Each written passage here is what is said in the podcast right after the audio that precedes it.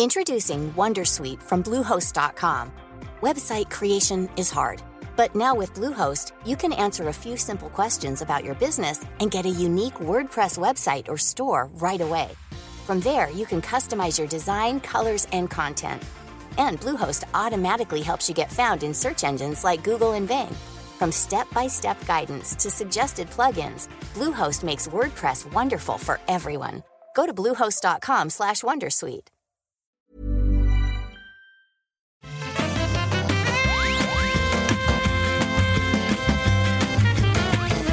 Bonjour à tous et bienvenue sur le Rendez-vous Jeu. Je m'appelle Patrick Béchat et je suis l'animateur de cette fantastique, merveilleuse, formidable émission, selon ma maman. Euh, et je suis très heureux de vous accueillir. On a plein de choses hyper intéressantes dont on va parler aujourd'hui. On va couvrir l'interface de la PlayStation cinq qui recèle de nouveautés inattendues et potentiellement assez innovantes qui vont changer la manière dont on appréhende les jeux auxquels on joue. Rien que ça, on va aussi parler bien sûr de ZEvent qui bat encore des records cette année. Et on va avoir bah, les jeux auxquels on joue en ce moment et plein de petites news et rumeurs en plus. Et pour nous aider à faire tout ça, j'accueille non pas un, non pas deux, mais trois intervenants de renom et de talent. Euh, on va commencer honneur aux dames avec Eva, alias Salty Swan. Comment ça va, Eva? Est-ce que tu es en forme? Oui, ça va et merci de m'avoir invitée. Je suis content d'être là pour l'émission. Écoute, je suis content que tu sois content. Si tu me disais euh, ouais en fait euh, ça va pas trop bien, ça me fait un petit peu chier, euh, j'ai l'impression de perdre mon temps, ça serait embarrassant, euh, mais, mais je suis content, ça a l'air de, de plutôt te plaire, c'est cool. Euh, t'as suivi le, le, l'interface de la PlayStation cinq? T'as plein de Bof. choses à dire. Bof, ok. Toi t'es une e-sporteuse. C'est plus P C que console, ouais. donc... Euh... T'inquiète pas, je vais, te, je vais te convaincre que ça va changer le jeu vidéo, tout ça. Dans une minute, tu vas voir, ça va être magique. On a aussi, évidemment, quand on parle de ZEvent, euh, il faut qu'on ait un représentant. Euh, alors, je ne sais pas s'il représente ZEvent, mais en tout cas, il se représente lui-même quand, alors qu'il était à ZEvent. C'est euh, l'ami AlphaCast qui se joint à nous encore une fois. Ça va, Sébastien ? Ça va super bien. Euh, tout, tout, tout, je, me ré- je récupère encore du ZEvent, mais euh, doucement, mais ça va, l'énergie revient peu à peu. Oui, j'ai, j'ai, euh, euh, je t'ai envoyé une... Euh, enfin, je t'ai demandé si tu voulais participer à l'émission après ZEvent. Je me suis dit, il va être mort, euh, ça, il va pas être assez en forme. Et tu m'as dit que tu étais partant quand même, donc euh, un grand merci à, à toi. euh, avec plaisir. Et tu nous raconteras comment t'es venue l'idée de génie de faire l'inverse de la dernière fois, comme euh, Donation Goal, et de te transformer, si j'ai bien compris, en Bayonetta d'ici un an, c'est ça ? Oula Cos- ouais. Cosplay, ouais, ouais, cosplay deux mille vingt et un, ouais. AlphaCast, Bayonetta. Moi, je pense que c'est inévitable. Ouais, ouais. Pour ceux qui ne savent pas, l'année dernière, il avait promis de se raser les cheveux. C'était l'année dernière, hein, le... Le, le euh, mode M and M's. Les deux dernières années. Ouais. Les deux dernières années, et cette année, il se laisse pousser les cheveux. Donc, euh, je pense qu'on peut exiger euh, le cosplay Bayonetta pour Halloween deux mille vingt et un. Euh... Gérald, ça, ça ah, c'est vrai que tu as déjà les cheveux blancs quasiment, donc euh, ça, pourrait, voilà. ça pourrait fonctionner. Et on a aussi, j'ai le plaisir de recevoir quelqu'un qui n'a jamais été dans l'émission, mais euh, avec qui j'ai déjà fait un épisode, mais de mon émission anglophone euh, qui s'appelle Pixels, qui est euh, bah, un autre Sébastien, mais Sébastien Bénard, ancien de Motion Twin, développeur bien connu de Dead Cells. Je dis ancien parce que euh, la, ap, après l'incroyable aventure de, euh, de Dead Cells, bah, tu as décidé de quitter Motion Twin et de te, te lancer en complètement indépendant. Euh, maintenant, donc, tu es, euh, tu es cent pour cent indépendant, là. Déjà que Motion Twin, ce n'était pas une grosse boîte. Oh, ça s'est pas passé de, de manière aussi, aussi rose, mais dans l'idée, ouais, c'est ça. C'est, je me suis lancé aujourd'hui, puis je, j'avais quelques idées de projets que j'avais envie de faire, donc euh, c'était l'occasion, quoi. Et puis merci aussi de m'inviter dans l'émission, c'est hyper cool, quoi. Mais avec un grand plaisir. Euh, alors, avant de se lancer dans ces histoires d'interface de PlayStation cinq, je euh, vais quand même remercier les auditeurs qui soutiennent l'émission sur Patreon, à savoir euh, spécifiquement Cyriac, G G, euh, je me demande si c'est ses initiales ou une euh, félicitation pour l'émission, Martin Deméli, Michael Willio, François Vanhove, Florian, Nicolas Corbeau, Sidonie, Cassim Ketfi et Lucas Tarasconi, ainsi que les producteurs officiels de l'émission, euh, Grégory Sata, Lancelot Davizard et Bazou quarante-deux. Merci à vous tous. Alors, on se lance tout de suite avec cette interface PlayStation cinq qui a été révélée enfin. Et ça peut paraître un petit peu dérisoire, genre euh, on a les... Euh, Les, le logo, euh, la, l'interface, c'est des trucs vraiment annexes qui sont pas si intéressants que ça. Mais en fait, si, si, moi je pense que l'interface, c'est euh, un élément hyper important parce que l'interface d'une console, ça peut être l'occasion d'introduire des nouveautés un petit peu différentes. Et c'est le cas cette fois-ci. Alors je vais euh, vous... proposer de mentionner, enfin d'expliquer les nouveautés qui m'ont paru intéressantes sur cette révélation d'interface et vous allez me dire si moi je suis un peu trop enthousiaste ou pas, mais il y en avait trois. Euh, commençons par la première. La première, c'est un élément euh, d'interface qui est présent quand on est euh, en jeu. On peut appuyer sur le bouton PlayStation et ça amène des cartes qui sont euh, des différents éléments, informations sur euh, l'interaction qu'on a avec le jeu, dont des cartes d'activité. Et ces cartes d'activité, c'est euh, des choses qui vont vous indiquer euh, des éléments sur ce que vous êtes en train de faire en jeu ou ce que vous pourriez faire en jeu. Par exemple, vous êtes dans un niveau et euh, la carte pourrait vous dire « Ah ben, euh, il y a dans ce niveau euh, un boss à battre et vous êtes à... allez, euh, quarante-cinq pour cent du niveau, il vous reste vingt minutes avant d'arriver à la fin du niveau. » Il pourrait y avoir aussi, euh, vous avez des bananes à collectionner et vous avez collectionné euh, trois sur les cinq bananes, vous pouvez les récupérer en euh, quelques minutes qui restent. Et vous pouvez, en plus de ça, avec ces cartes, vous transporter directement à l'activité euh, qui vous reste à faire et que vous voulez faire à ce moment-là. Et je pense que euh, c'est une...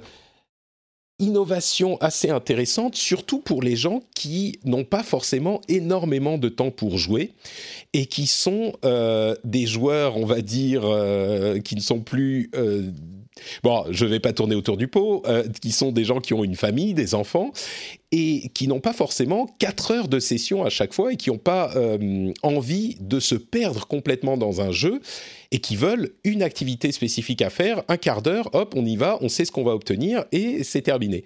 Alors, évidemment, on pourrait se dire que ah, ça tue la créativité, mais euh, c'est, ça tue la créativité des joueurs, en fait, et la découverte, et cetera. Mais il faut bien se rendre compte que c'est entièrement euh, à la disposition des développeurs. C'est les développeurs qui vont choisir comment ils vont faire et comment ils vont implémenter ce genre de choses. Si un développeur pense que pour son jeu, c'est pas euh, bien d'avoir ce type de fonctionnalité, eh ben, ils n'ont pas euh, l'obligation, a priori, de l'implémenter s'ils ne le souhaitent pas.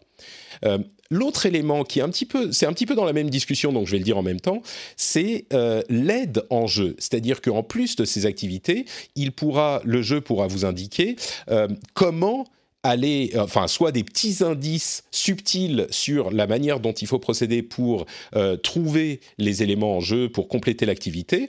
Euh, par exemple, si on peut, il peut vous dire euh, t- la banane, elle est près du premier, près du début du niveau. Ou alors, euh, regardez tel bâtiment, il euh, y a peut-être un truc à découvrir là-dedans. Ou alors, carrément, vous montrer une vidéo qui va vous montrer exactement ce qu'il faut faire pour compléter cette euh, activité en jeu, cette partie du jeu. Et là encore, je crois que c'est une idée qui peut à la fois être séduisante pour certains et euh, catastrophique pour d'autres. Je vais... du coup, euh, me retourner vers euh, Eva. Je lui disais, euh, c'est un truc, euh, même dans l'interface de la console, qui pourrait être intéressant euh, pour euh, les joueurs qui ne sont pas console dans le concept. Est-ce que c'est des éléments d'interface et donc des éléments de design de jeu qui pourraient t'intéresser, tout ça, ou tu trouves que c'est superflu ? euh, Je ne sais pas si moi, je m'en servirais, mais euh, ben, je sais que rendre les jeux plus accessibles, ça conduit toujours à des débats, mais je pense que c'est toujours positif, puisque ça s'adapte aussi au fait que le jeu est devenu plus mainstream. Donc effectivement, quand on a moins de temps pour jouer ou pour les gens qui sont plus casus, ça pourrait être intéressant.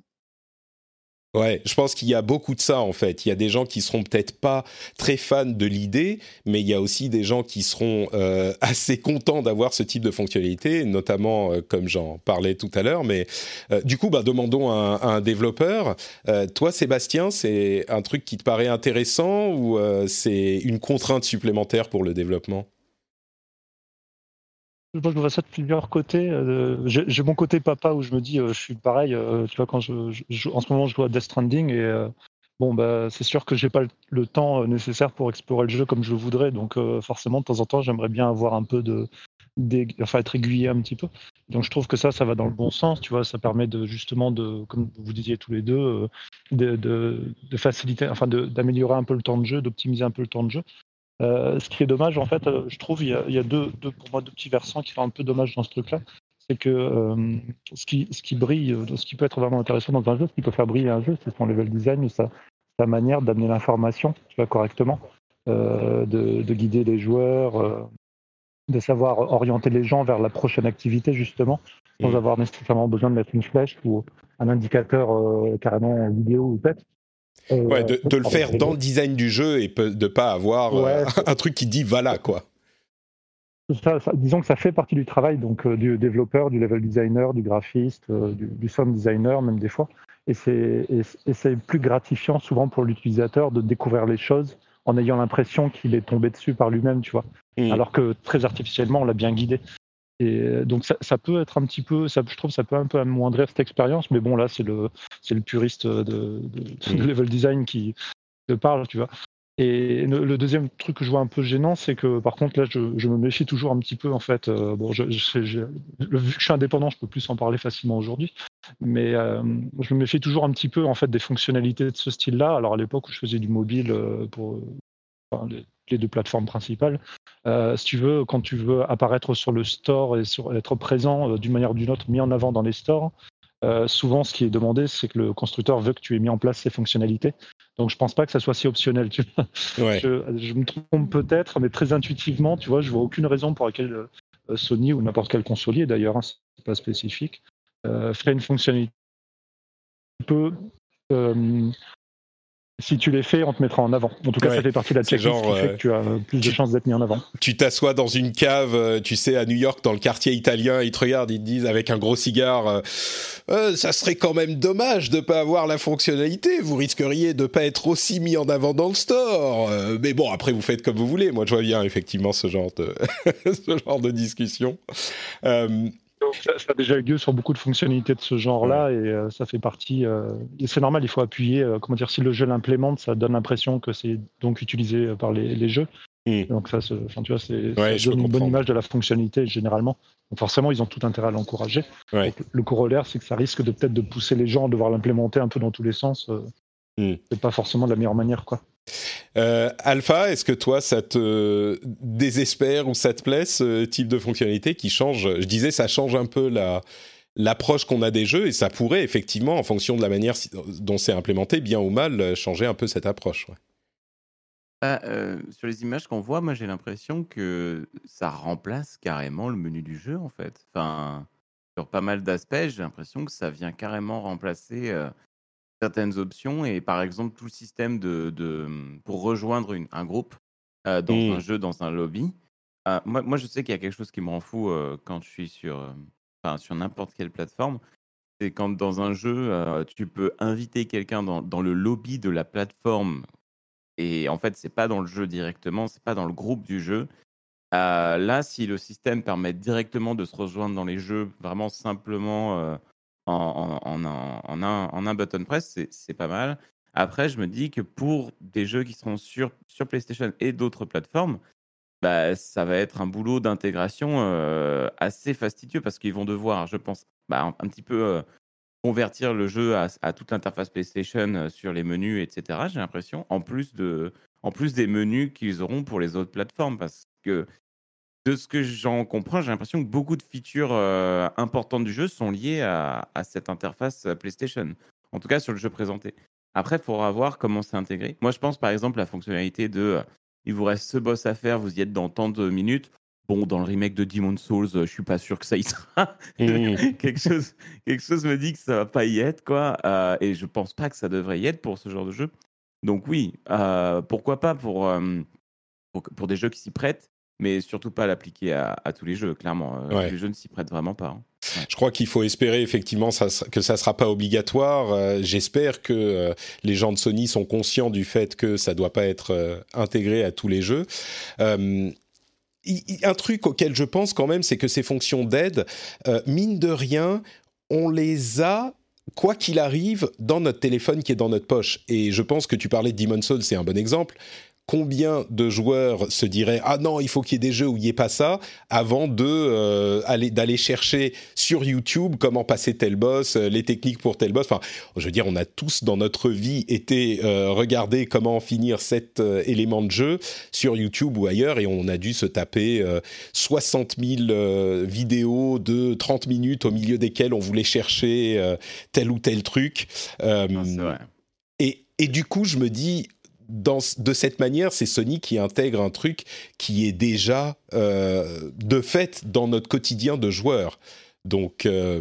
ouais, bah alors je suis, je suis d'accord et pas d'accord en même temps, dans le sens où, enfin, euh, dans des jeux comme Demon's Souls, littéralement, le nom d'un boss, ça peut être un spoil majeur, quoi. Mmh. Donc, si, si, si tu ouvres ton interface et euh, tu fais Dark Souls un et, et, euh, et tu, enfin, genre, enfin, tu fais, je sais pas, n'importe quel jeu un petit peu comme ça euh, qui peut être un peu hardcore et et qui a des boss fights dramatiques, j'ai envie de dire. Ouais. Et tu vois le nom du, tu, tu vois le jeu, le jeu qui disent, alors le prochain boss, euh, il est dans vingt minutes et c'est votre père. Bon courage. Enfin, je, je suis pas sûr que non, ce soit. Euh, parce que là, bon, pour pour Little Big Adventure, euh, oui, bon bah ça, ça s'y prête bien.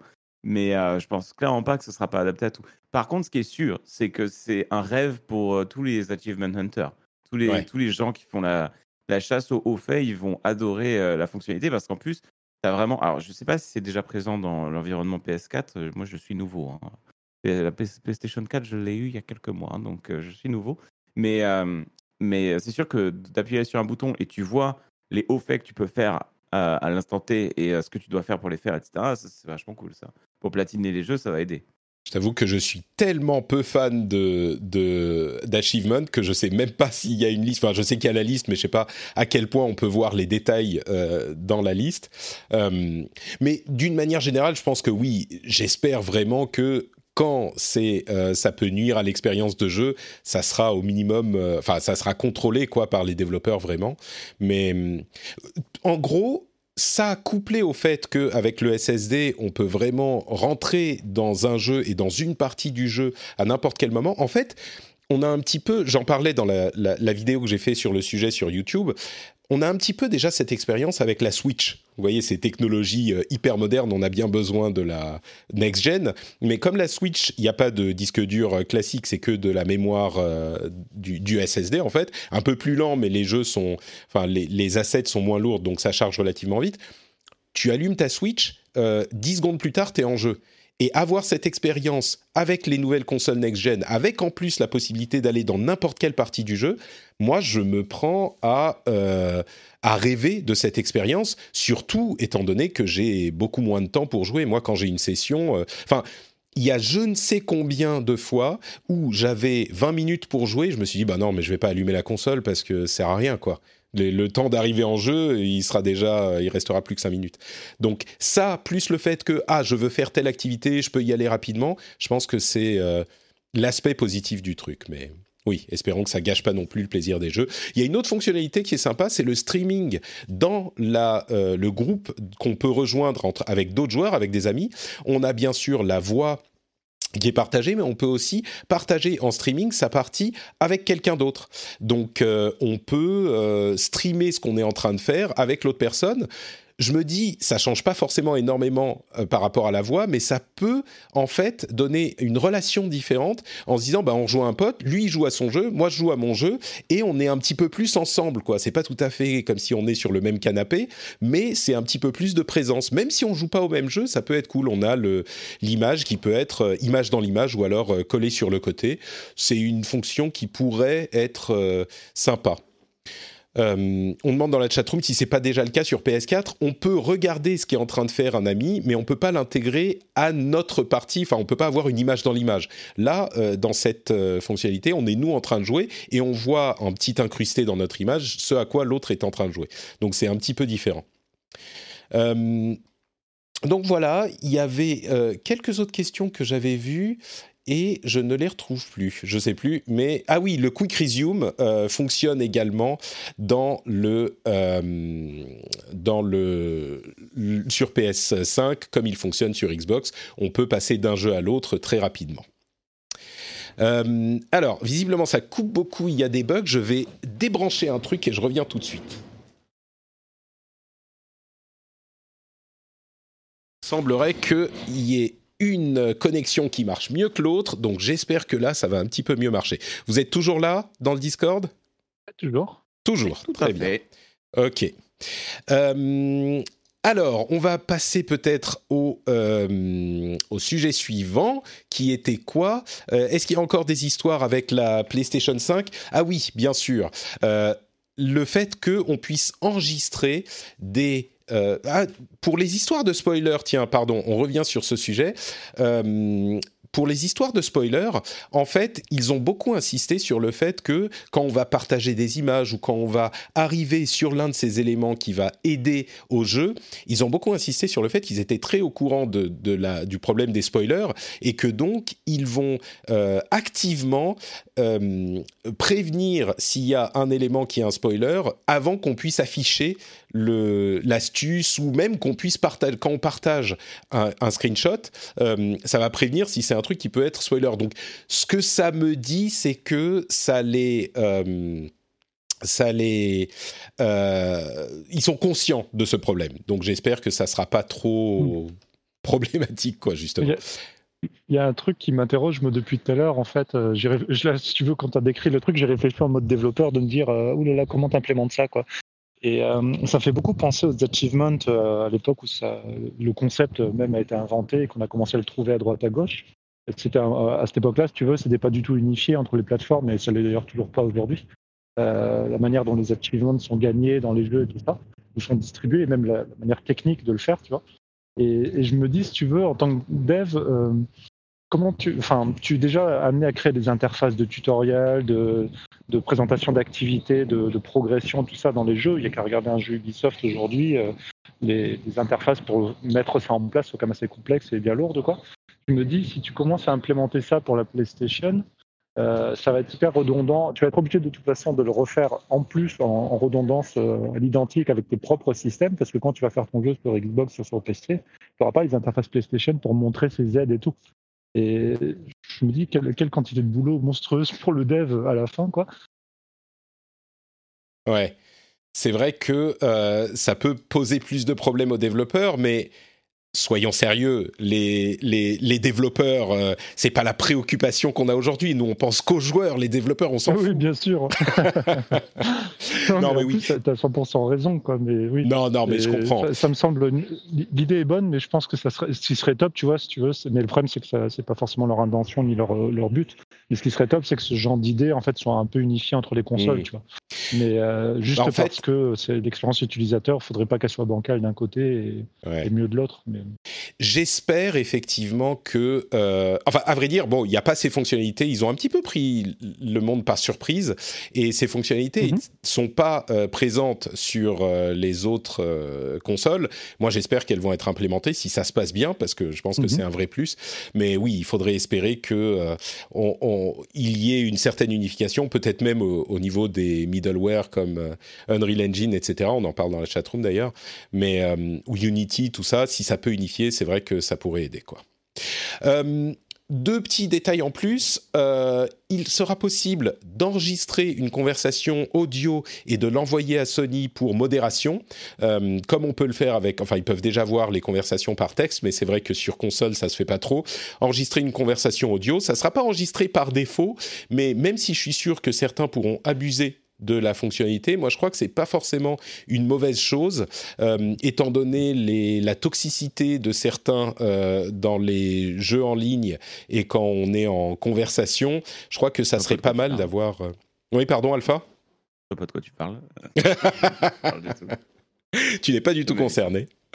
Euh, et autre chose, euh, on ne peut plus acheter les jeux P S trois, Vita ou P S P sur le store PlayStation. On peut les acheter directement sur les consoles, mais plus sur le store euh, général, en, en ligne, enfin, je veux dire sur le site. Donc euh, voilà, désolé pour vous si vous êtes encore en train d'acheter des jeux euh, Vita ou P S P ou P S trois. Euh, on peut toujours, je pré- j'insiste, hein, on peut toujours les acheter sur la console en question, c'est juste sur le store en ligne. Et normalement, l'interface devrait être beaucoup plus rapide parce qu'ils vont précharger les éléments du net. Enfin, l'interface euh, est, est toujours euh, lente et saccadée sur euh, PlayStation quatre et c'est infernal. Là, ça devrait mieux aller. Donc, espérons, on croise les doigts. Réponse dans quelques semaines.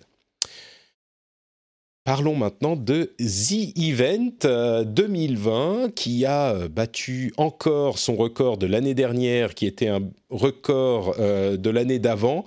Euh, ZEvent, je pourrais expliquer ce que c'est mais je vais peut-être laisser Alpha qui participe depuis un moment euh, nous, nous expliquer de quoi il s'agit pour les deux dans le fond qui n'auraient pas suivi et qui ne savent pas ce qu'est ZEvent. Tu peux nous expliquer ça ?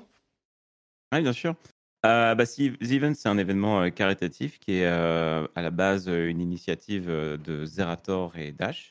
Euh, donc, qui sont, donc Zerator qui est un, un streamer très populaire et Dash qui euh, travaille euh, directement avec lui. Euh, et c'est un événement caritatif chaque année qui euh, vise à, à aider euh, voilà, différentes associations euh, à, sur, sur des causes humanitaires, euh, pour la recherche ou pour euh, d'autres sujets. Cette année, on était... Euh, tous réunis pour euh, collecter des fonds pour Amnesty International. Euh, donc, je dis tous réunis parce qu'en effet, ZEvent, c'est avant tout un, un rassemblement de, euh, bah de, on va dire, du, du, voilà, des, des principaux streamers français, des, des streamers avec les, voilà, avec les plus grandes communautés euh, qui sont euh, pendant un week-end. Euh, ça, ça a coupé ? Oui. Non, c'est bon, non, c'est, c'est bon. bon. euh, tous réunis sur un week-end pour euh, voilà, collecter un maximum de dons pour, euh, pour des causes euh, variées chaque année. Voilà. Ouais, la manière dont ça se passe, c'est vraiment un peu particulier. C'est-à-dire que, comme tu dis, euh, Zerator et Dash réunissent des, des, enfin, c'est quoi, vingt trente streamers différents, quelque chose comme ça ? cinquante-cinq. Je crois que c'est cinquante-cinq euh, cette année. cinquante-cinq, euh, waouh, ok. Comme l'année dernière. Et l'année dernière, ouais, c'était à peu près ça aussi. D'accord. Euh, donc, euh, une, une, quelques dizaines de streamers qui sont chacun, eux, en train de streamer à leur communauté et de, de les encourager à euh, donner pour la cause, enfin pour l'association mm-hmm. qui est euh, choisie l'année en question par euh, les organisateurs, les organisateurs, donc Zerator et Dash. Et cette année, donc, il y a eu... Et donc, chacun fait la fête, ça fait un événement sur tout Twitch et même ça déborde de Twitch, évidemment.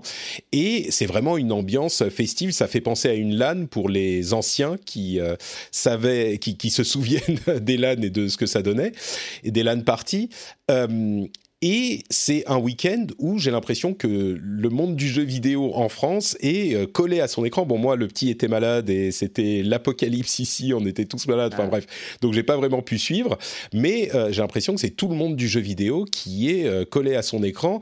Et tout le monde fait... Euh, c'est, disons que c'est un petit peu le meilleur de Twitch, quoi. Tout le monde euh, est pote, tout le monde fait la fête, tout le monde fait des donation goals complètement débiles. Euh, c'est la, on se marre en permanence. Bon, toi, tu y étais, donc tu peux peut-être euh, mieux nous en parler. C'était quoi l'ambiance ? Ça se passe comment ? Est-ce que c'était différent cette année, peut-être, avec le, le virus ? euh, Ouais, bah, forc- forcément, c'est, euh, c'est toujours un peu différent avec, euh, avec euh, Covid, euh, parce que... Voilà, on peut pas se prendre dans les bras, on, peut, on est toujours obligé d'avoir le masque, ça rend... Euh, bah oui, ça, ça, ça instaure forcément une distanciation. Euh, mais d'un autre côté, c'était celui où on était le plus euh, euh, proche, puisqu'on était tous dans, dans un hôtel cette année. Euh, on, a, on a eu une sorte de bulle N B A, euh, comme, comme ce que font les sportifs quand ils ont euh, des événements. C'est-à-dire qu'ils s'enferment tous dans, dans un hôtel, euh, ils, font, ils passent des batteries de tests euh, et en gros, ils, restent, ils se confinent dans un, voilà, dans un hôtel quand il y a des événements. Ben là, c'était pareil. Euh, tous les streamers, tous les participants aux ZEvent ont fait un test C P R quelques jours avant le ZEvent pour, euh, bah, pour euh, vraiment nullifier euh, les risques de contamination. Ce qui fait qu'on était tous dans le même hôtel. Euh, donc, en fait, on était vraiment euh, constamment euh, ensemble. Euh, donc au final, c'était un ZEvent où il y avait une distanciation, mais mine de rien, c'est le ZEvent où je pense euh, les streamers ont le plus euh, stream, euh, très clairement, et en plus euh, où on s'est le plus vu forcément, vu qu'on était tous les jours euh, ensemble et qu'il n'y avait pas de bon bah je retourne à l'hôtel ou je retourne à la maison et ensuite je reviens demain. Donc là, c'était c'était différent comme ambiance, mais globalement non, l'ambiance est très euh, est très euh, très très positive parce que tout le monde se retrouve là pour euh, pour euh, Voilà, pour défendre cette cause et pour euh, encourager euh, les gens à, à, à faire des dons pour quelque chose de, de positif, pour quelque chose qui est euh, voilà, qui est pas du tout, euh, qui est pas du tout, euh, enfin globalement, voilà, qui est, qui est, qui est uniquement positif et c'est, c'est que des bons sentiments globalement et vraiment, euh, ouais, forcément il y a une bonne ambiance et il n'y a pas, même si forcément euh, certains streamers s'apprécient pas, il y a toujours des choses comme ça, des petits, voilà, du du de, de, du passif euh, de ci de là.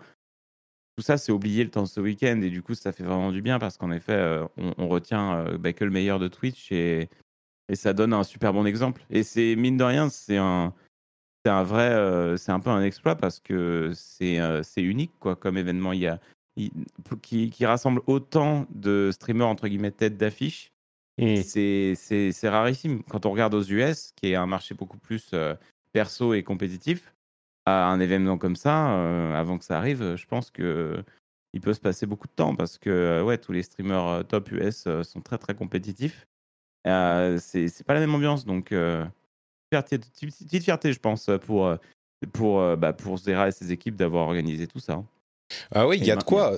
D'autant plus que c'est, des, euh, c'est des, des records qui ne sont pas juste des records français. Je crois que le record de dons euh, et de... Ouais. Comment dire, l'événement est unique et le, ouais. la quantité de dons est record mondial. Quoi. Cinq, euh, on ne l'a même pas dit, mais c'était effectivement pour Amnesty International. cinq virgule sept millions euh, d'euros récoltés. L'année dernière, c'était... Euh, trois, il y avait Oscar Lemaire, notre ami, qui a fait une... Euh, un petit graphique. L'année dernière, c'était trois virgule sept millions. L'année d'avant, c'était un virgule un. Et la première année, en deux mille dix-sept, c'était zéro virgule cinq, donc cinq cent mille euros quand même, ce qui était déjà pas mal. Euh, mm. Ouais, j'imagine que c'est devenu une, une machine énorme, quoi. Euh, oui, ouais, clairement. Et c'est, c'est, c'est sûr que là... Euh, enfin, à organiser, à, à les responsabilités, tu vois. Le, Zerator, ah, ouais. c'était un gros streamer. Enfin, et Dash, Zerator, c'était un gros streamer. Mais là, il a une, un truc sur les épaules. Et j'imagine que vous le ressentez aussi. Euh, oui, ah, oui la, la, le truc sur les épaules, c'est plus... Euh, oui, c'est Dash et Zera qui, euh, mm. qui, euh, qui le ressentent forcément... Euh, Et, euh, et c'est vrai que l'événement, du coup, représente euh, beaucoup pour beaucoup de streamers. Et, euh, et, et, et chaque année, il y a, y a un peu ce côté euh, pour, pour, ça, pour, enfin, pour des streamers euh, un peu plus, entre guillemets, naissants qui euh, commencent à, à percer. Il y a, y a toujours ce fameux « est-ce que je vais être invité aux events ?» Et ça devient vraiment le... C'est en train un petit peu, de, je pense, d'évoluer dans quelque chose de, voilà, de, de délicat à contrôler parce qu'il faut faire... Euh, pour les invitations, à chaque fois, c'est... Euh, un grand sujet et l'événement ah oui, est qui est invité, massif. Qui a le, voilà. le ticket en or. Exactement, l'événement est tellement massif et mine de rien, les, les, l'événement, euh, bon, il y, y a toujours aussi ce petit débat de, il y a certains streamers, euh, enfin pas certains streamers, c'est que voilà, certains y voient un énorme, un, un énorme, une énorme opportunité parce que ça met en avant euh, et vont essentiellement penser à ça avant de penser à la cause à défendre. Mmh. Et, et forcément, il y a toujours ce petit, euh, ce, ce, ce côté qui est un petit peu, un petit peu pénible, mais qui est inévitable avec des événements aussi massifs, cari- caritatifs. Et, euh, et en effet, je, je pense que, par exemple, les créateurs du Téléthon euh, ont, ont, ont eu un peu le même cheminement, quoi. C'est-à-dire qu'il y a toujours, ouais. euh, je pense que dès que tu crées un événement aussi massif, caritatif, il y a une évolution et euh, ça vient avec des, des choses excellentes, mais aussi des choses plus délicates à gérer. Donc, euh, en effet, c'est, euh, c'est un sacré animal. Euh, À, à gérer, rien que pour le choix de l'association, euh, je sais que ça doit être euh, un casse-tête pour, pour Dash et Zera chaque année. Ouais. L'année dernière, ils ont eu plus de six cents associations qui ont fait des dossiers pour oui. qu'ils les choisissent. Ouais. Ah oui, ouais. Non, c'est, c'est clair que c'est, ça doit être vraiment compliqué. Hein. Et, et si c'était pas, si c'était pas clair, ils changent à chaque fois, chaque année, euh, c'est une nouvelle association. Donc, euh, mmh. ouais, c'est, c'est, vraiment, c'est vraiment pas évident. Euh, Les, l'ambiance sur place, euh, est-ce que tu peux, euh, maintenant qu'on a bien posé les bases, juste pour, euh, pour conclure, est-ce que tu peux nous raconter un petit peu comment c'est ? Parce que nous, évidemment, on voit ça par le stream et on a l'impression que c'est un, un comment le décrire ? un, un joyeux bordel peut-être, mais vraiment, j'insiste plus sur le joyeux que sur bordel, ça a l'air super ouais. sympa, tout le monde a l'air de s'amuser, mais comme des fous. Comment ça se passe de l'intérieur ? Bah de l'intérieur, c'est un peu la course, à... c'est, un peu, c'est un peu la course constante. On... Dès qu'on ne stream pas, on, cu- on culpabilise. Parce ah qu'on oui. se dit, euh, il, faut, il faut que je sois en live ce week-end, il faut qu'on donne tout euh, niveau énergie. C'est euh, quarante-huit heures non-stop, hein. cinquante-cinq heures. cinquante-cinq. cinquante-cinq heures au total. Ils ont imposé ouais. des heures de sommeil, je crois, justement. Alors oui, on n'a pas le droit de faire un live de plus de vingt-quatre heures. Enfin, euh, on n'a pas, on n'a pas le droit, de, de, de, en gros, de s'exploser euh, la santé ouais. à être en live constamment. Euh, et oui, il y a des règles, il y a un quota minimum d'heures aussi à faire quand on participe aux events. On peut pas venir aux events et streamer une heure et au revoir, hein, ça c'est sûr. Mmh. Euh, et oui, il y, y, y a des règles de ce côté-là. Et globalement, euh, le, le, globalement l'ambiance quand on y est aux events, c'est en effet, il faut stream beaucoup. Euh, il y a aussi, alors il y a un équilibre assez particulier à, à essayer de trouver, c'est que il y a beaucoup de streamers qui organisent des choses, qui euh, qui vous qui vous invitent à faire des trucs. Par exemple, il y avait des un quiz, il y avait question pour un streamer avec Étoile et Samuel Etienne cette année. On avait aussi le quiz de J D G. Euh, il y avait le mariage de Magla et Gilles. Il y avait il y avait plein de choses différentes comme ça. Euh, et moi perso- personnellement, j'ai participé à ces trois choses là, mmh. mais ça fait que bah tu streames pas pendant que tu fais ça. Donc, il faut ah oui. essayer de trouver un équilibre entre participer et faire des choses avec les, les potes, mais aussi streamer et, euh, et, euh, et assurer le, le stream de ton côté. Et en effet, c'est, c'est un, faut vraiment jongler, quoi. C'est un vrai jonglage. T'es, t'es constamment filmé aussi parce qu'il y a des caméras d'ambiance dans tous les sens. Dès que tu passes près d'un P C, tu peux être sûr qu'au moins six caméras euh, sont en train de te filmer d'un côté de la salle ou de l'autre, chez un streamer ou un autre. Euh, donc en effet, il y a, c'est, c'est assez. Enfin, euh, tu es constamment en alerte, quoi, parce que tu es constamment, constamment en live. Donc, euh, donc faut faire, euh, faut faire attention. En plus, là, avec le Covid, faut faire attention à toujours mettre le masque, à respecter les gestes barrières, et cetera. C'est voilà, c'est, c'est, c'est une, c'est une assez grosse discipline à avoir quand même. Et, euh, et globalement, oui, c'est un joyeux bordel. T'as, t'as très bien résumé parce que tout le monde est, tout le monde est à fond. Ça hurle dans tous les sens. Dès qu'il y a un don énorme, ça hurle.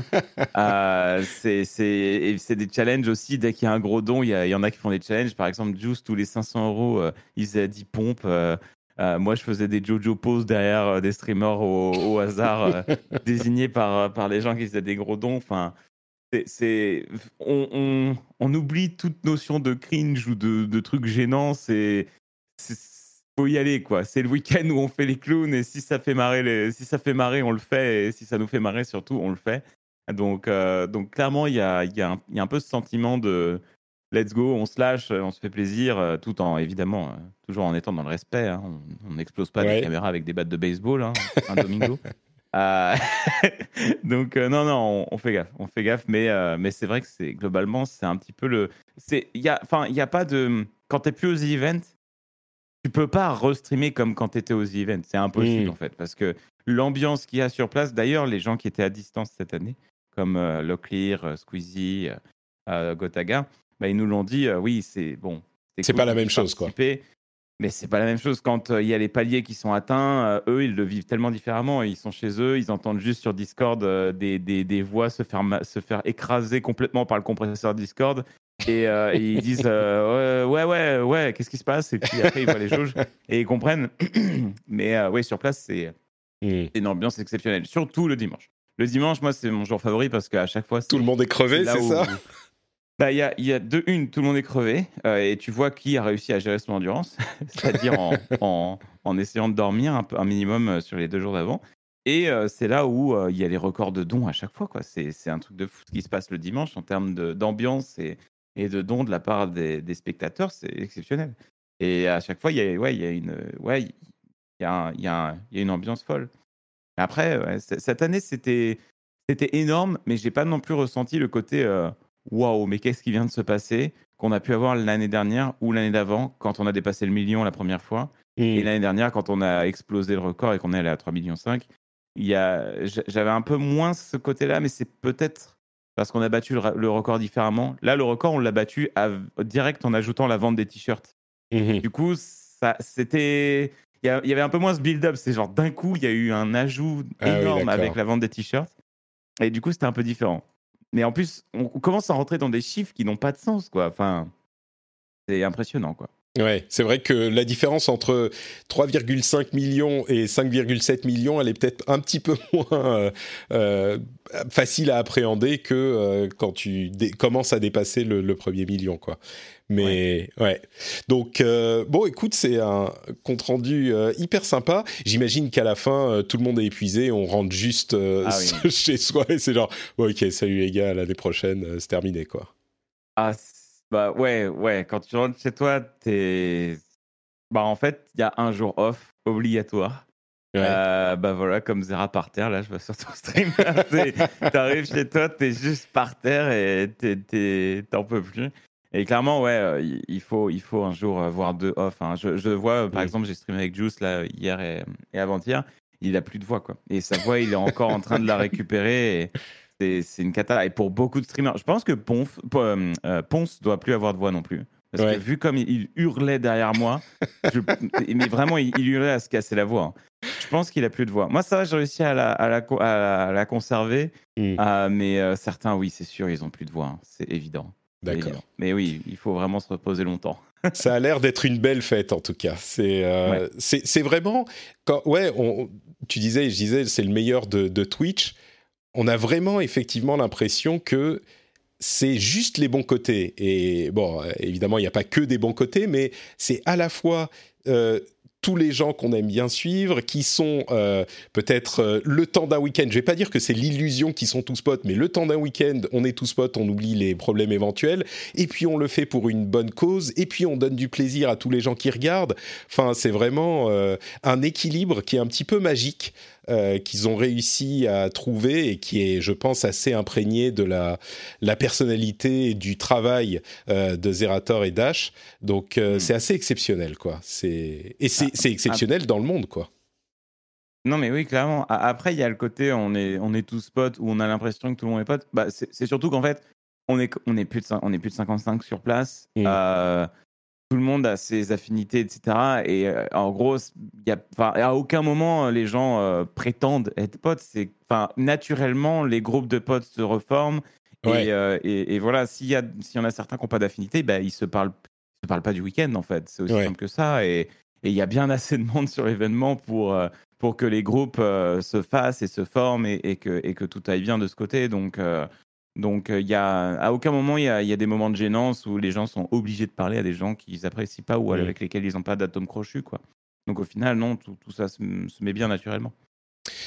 Écoute, c'est, ça donne envie, euh, ça donne envie de, de, de participer au truc, je veux dire, de, de, de regarder, alors que moi, j'ai pas eu le temps ce week-end, mais ça donne envie de, de vivre le truc aussi. Euh, je vais, avant de tourner la page, je vais quand même laisser un tout petit peu la parole à, à Eva et Sébastien, si vous avez un truc à ajouter sur la, la manière dont ça se, s'appréhende de, de l'autre côté, enfin, soit du journaliste, soit des développeurs, je sais pas, si vous avez des choses à noter, c'est le moment, et puis après, on avance. Je vais, je vais demander non, à Eva bah... d'abord. euh, comme tu disais, tu parlais de, d'équilibre magique et c'est vrai que c'est un peu ce qu'on retrouve depuis la création. Et même au niveau du côté média, ils essaient de, toujours d'inviter un peu de médias pour qu'on voit un peu l'événement euh, du côté backstage, mais ils n'invitent pas non plus trente médias et que ça devienne une espèce de, mmh.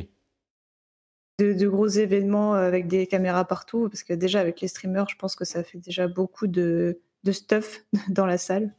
Ouais. En tout cas, c'était un plaisir à suivre cette année. Et justement, j'avais peur que, y a, comme il y avait des streamers qui étaient chez eux, j'avais peur qu'il y ait un peu moins d'ambiance. Mais euh, les gens, les streamers se sont tellement euh, mis à fond dans l'événement que c'était tout aussi intéressant que les années d'avant, quoi.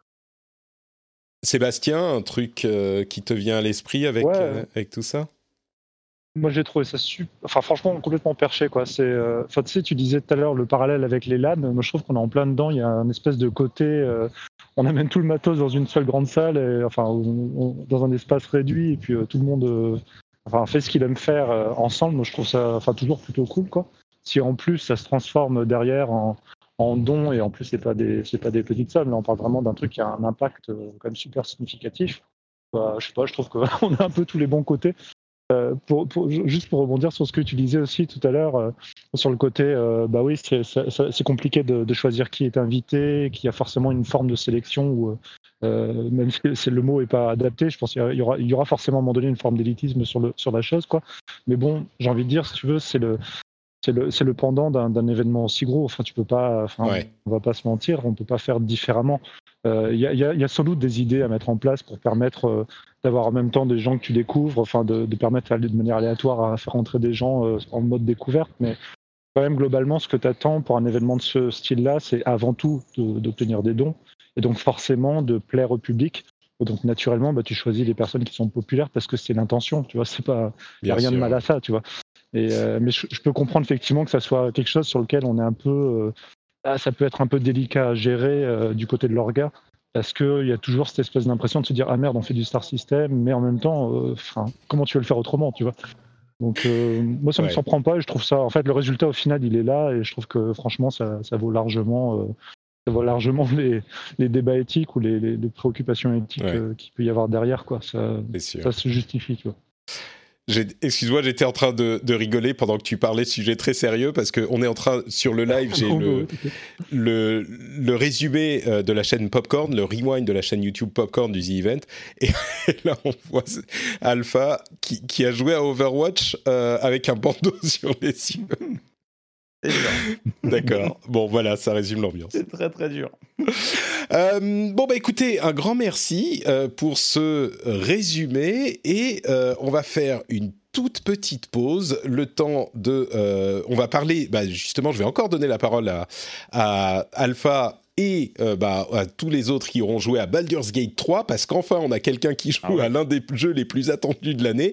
Mais avant ça, je voudrais juste euh, vous parler deux secondes de Patreon, patreon point com slash r d v jeux, qui est l'endroit où vous pouvez soutenir l'émission et euh, soutenir le travail que je fais pour euh, faire cette émission toutes les semaines. Donc, euh, si vous appréciez, si vous écoutez depuis un moment, c'est très simple, vous allez sur patreon point com slash r d v jeux, et vous voyez, il y a trois niveaux de euh, récompenses possibles et de soutien, euh, avec un niveau secret qui est hyper difficile à trouver, mais euh, déjà dans le premier, vous avez droit à un flux privé, où vous avez euh, les émissions sans publicité, sans même ce petit laïus sur Patreon au euh, milieu de l'émission, euh, et vous avez aussi droit à d'autres bonus comme des contenus euh, supplémentaires, vous avez droit à Du, d'une newsletter qui est étendue par rapport à la newsletter publique, vous avez droit à euh, une couleur spéciale sur le Discord, enfin bref, il y a plein de petits bonus.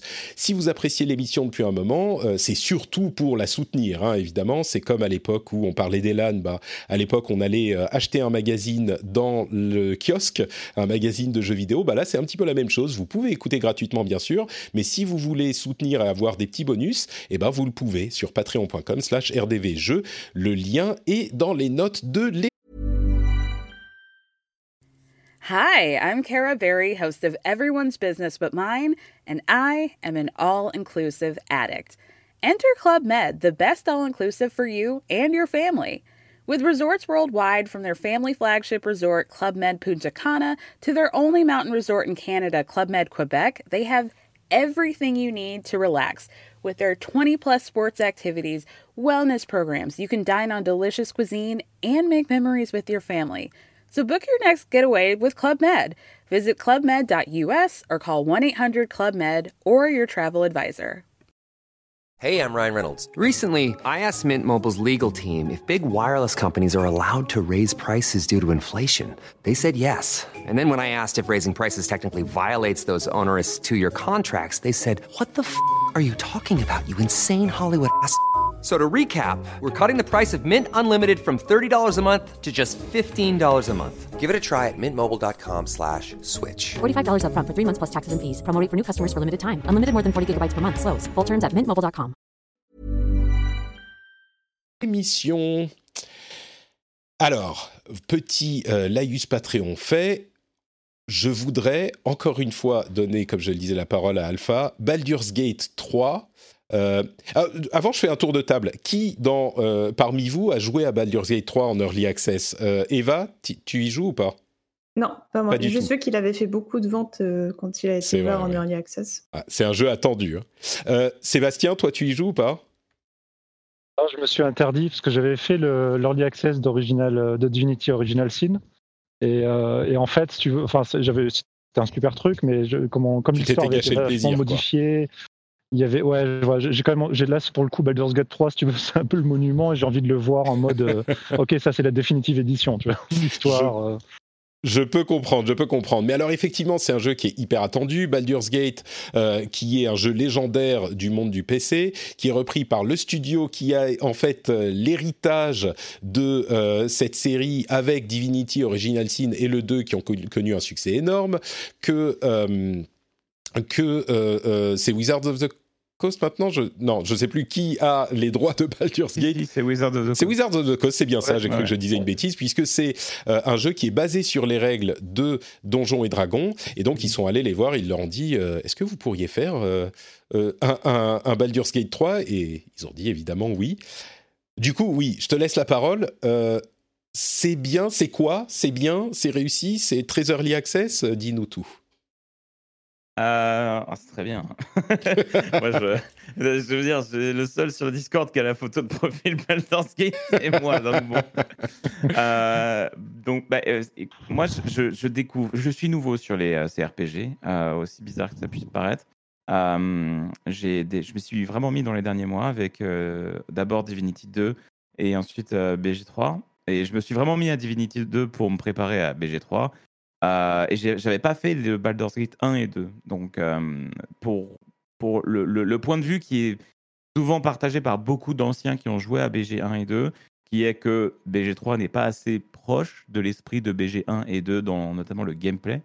Euh, je peux pas forcément le partager parce que, personnellement, moi, j'ai juste appris euh, ce style de jeu avec Divinity. Mmh. Euh, tu, tu peux nous dire donc... quel style de jeu c'est, justement, ouais. pour ceux qui ne connaîtraient pas du tout? Tout à fait. Alors, bah, Baldur's Gate trois, c'est un classique, classique R P G, un C R P G, dans le sens où vous contrôlez, vous contrôlez un personnage euh, accompagné de, de, de différents compagnons avec leur personnalité, leurs, leurs histoires. Vous avez euh, une, une aventure de type euh, voilà, jeu de rôle. Et euh, vous évoluez dans un monde euh, vivant avec euh, des tas de personnages à qui parler, des choix, des options, euh, différents, euh, différentes quêtes. Euh, et les combats se jouent en tour par tour. Euh, où vous avez, donc c'est pas un système de grille, c'est un système de combat au tour par tour avec, euh, différents, euh, avec différentes portées de déplacement pour chacun, différents sorts, différentes classes. Euh, tout ça, c'est dans un univers héroïque fantasy. Euh, l'univers de Donjons et Dragons, donc, qui est euh, un des, bah, un des piliers hein, de, de l'heroic fantasy, je pense qu'on peut le dire. Ah oui, et euh, un, clairement un des piliers du jeu de rôle, euh, du jeu de rôle euh, euh, pen and paper, comme on, comme on dit en français, je ne sais jamais quand on dit. Euh, C'est le jeu de rôle papier, jeu de rôle, euh, tout simplement. Jeu de rôle papier, voilà. Mm. Et, euh, et du coup, on vous évoluez donc dans ce monde. Et euh, le, le, le, le postulat de base de Baldur's Gate trois, c'est que euh, vous, êtes un, vous étiez un habitant de, de la porte de Baldur, hein, parce que Baldur's Gate, c'est une ville dans l'univers de Donjons et Dragons. Et euh, vous avez été kidnappé par euh, des flagelleurs manteaux, qui est une sorte de race alien euh, plutôt euh, terrifiante, euh, à savoir que ce sont des, des sortes d'humanoïdes avec des têtes de poulpe. C'est des gens. Cthulhu, hein, c'est les grands anciens, voilà. C'est le classique de Cthulhu. Clairement, clairement, c'est, c'est, c'est la lettre d'amour à Lovecraft de, de D and D. Et, euh, et du coup, on a, on a ces, ces flagelleurs mentaux qui nous ont capturés, qui nous ont inséré un verre, euh, un, une sorte de... Un té, je crois qu'ils appellent ça un tétard euh, dans, dans le jeu en V F, un tadpole. Et ce verre va nous transformer en flagelleur mental dans, bah, normalement, quelques jours, hein, le, avec un processus qui s'appelle la cérémorphose. Et on veut, on veut éviter ça, on veut se retirer ce tétard de la tête, euh, trouver un moyen de, bah, de, de survivre en fait. Donc on, Objectif compréhensible on a un, finalement. Hein. Voilà, on n'a pas envie de se transformer en flagelleur mental parce qu'on l'a vu dans la cinématique que je viens de montrer, c'est pas très, c'est pas très beau quoi, c'est, ça fait un peu mal quoi. Donc, euh, donc voilà le, le postulat de base qui au final partage un peu ben, le début de Divinity deux dans le sens où ton personnage commence et il a un énorme problème. C'est-à-dire que euh, dans Divinity deux, tu commences, tu as un collier anti-source. Euh, t'es en prison et euh, t'as, voilà, le, le jeu te met dans une situation vraiment précaire dès le début et t'as besoin d'en sortir. Et là, c'est pareil pour euh, Baldur's Gate trois. C'est un peu le même levier, euh, j'ai envie de dire, scénaristique. Et c'est pas mal parce que ça te met un petit peu dans, un, dans une urgence, quoi. Tu te dis, OK, il faut absolument que euh, je me sorte de là. Ça motive le joueur à avancer au début, quoi. Donc, euh, donc voilà pour le postulat de base du, du jeu. Et euh, là, l'Early Access est sorti il y a de cela euh, deux semaines, je crois.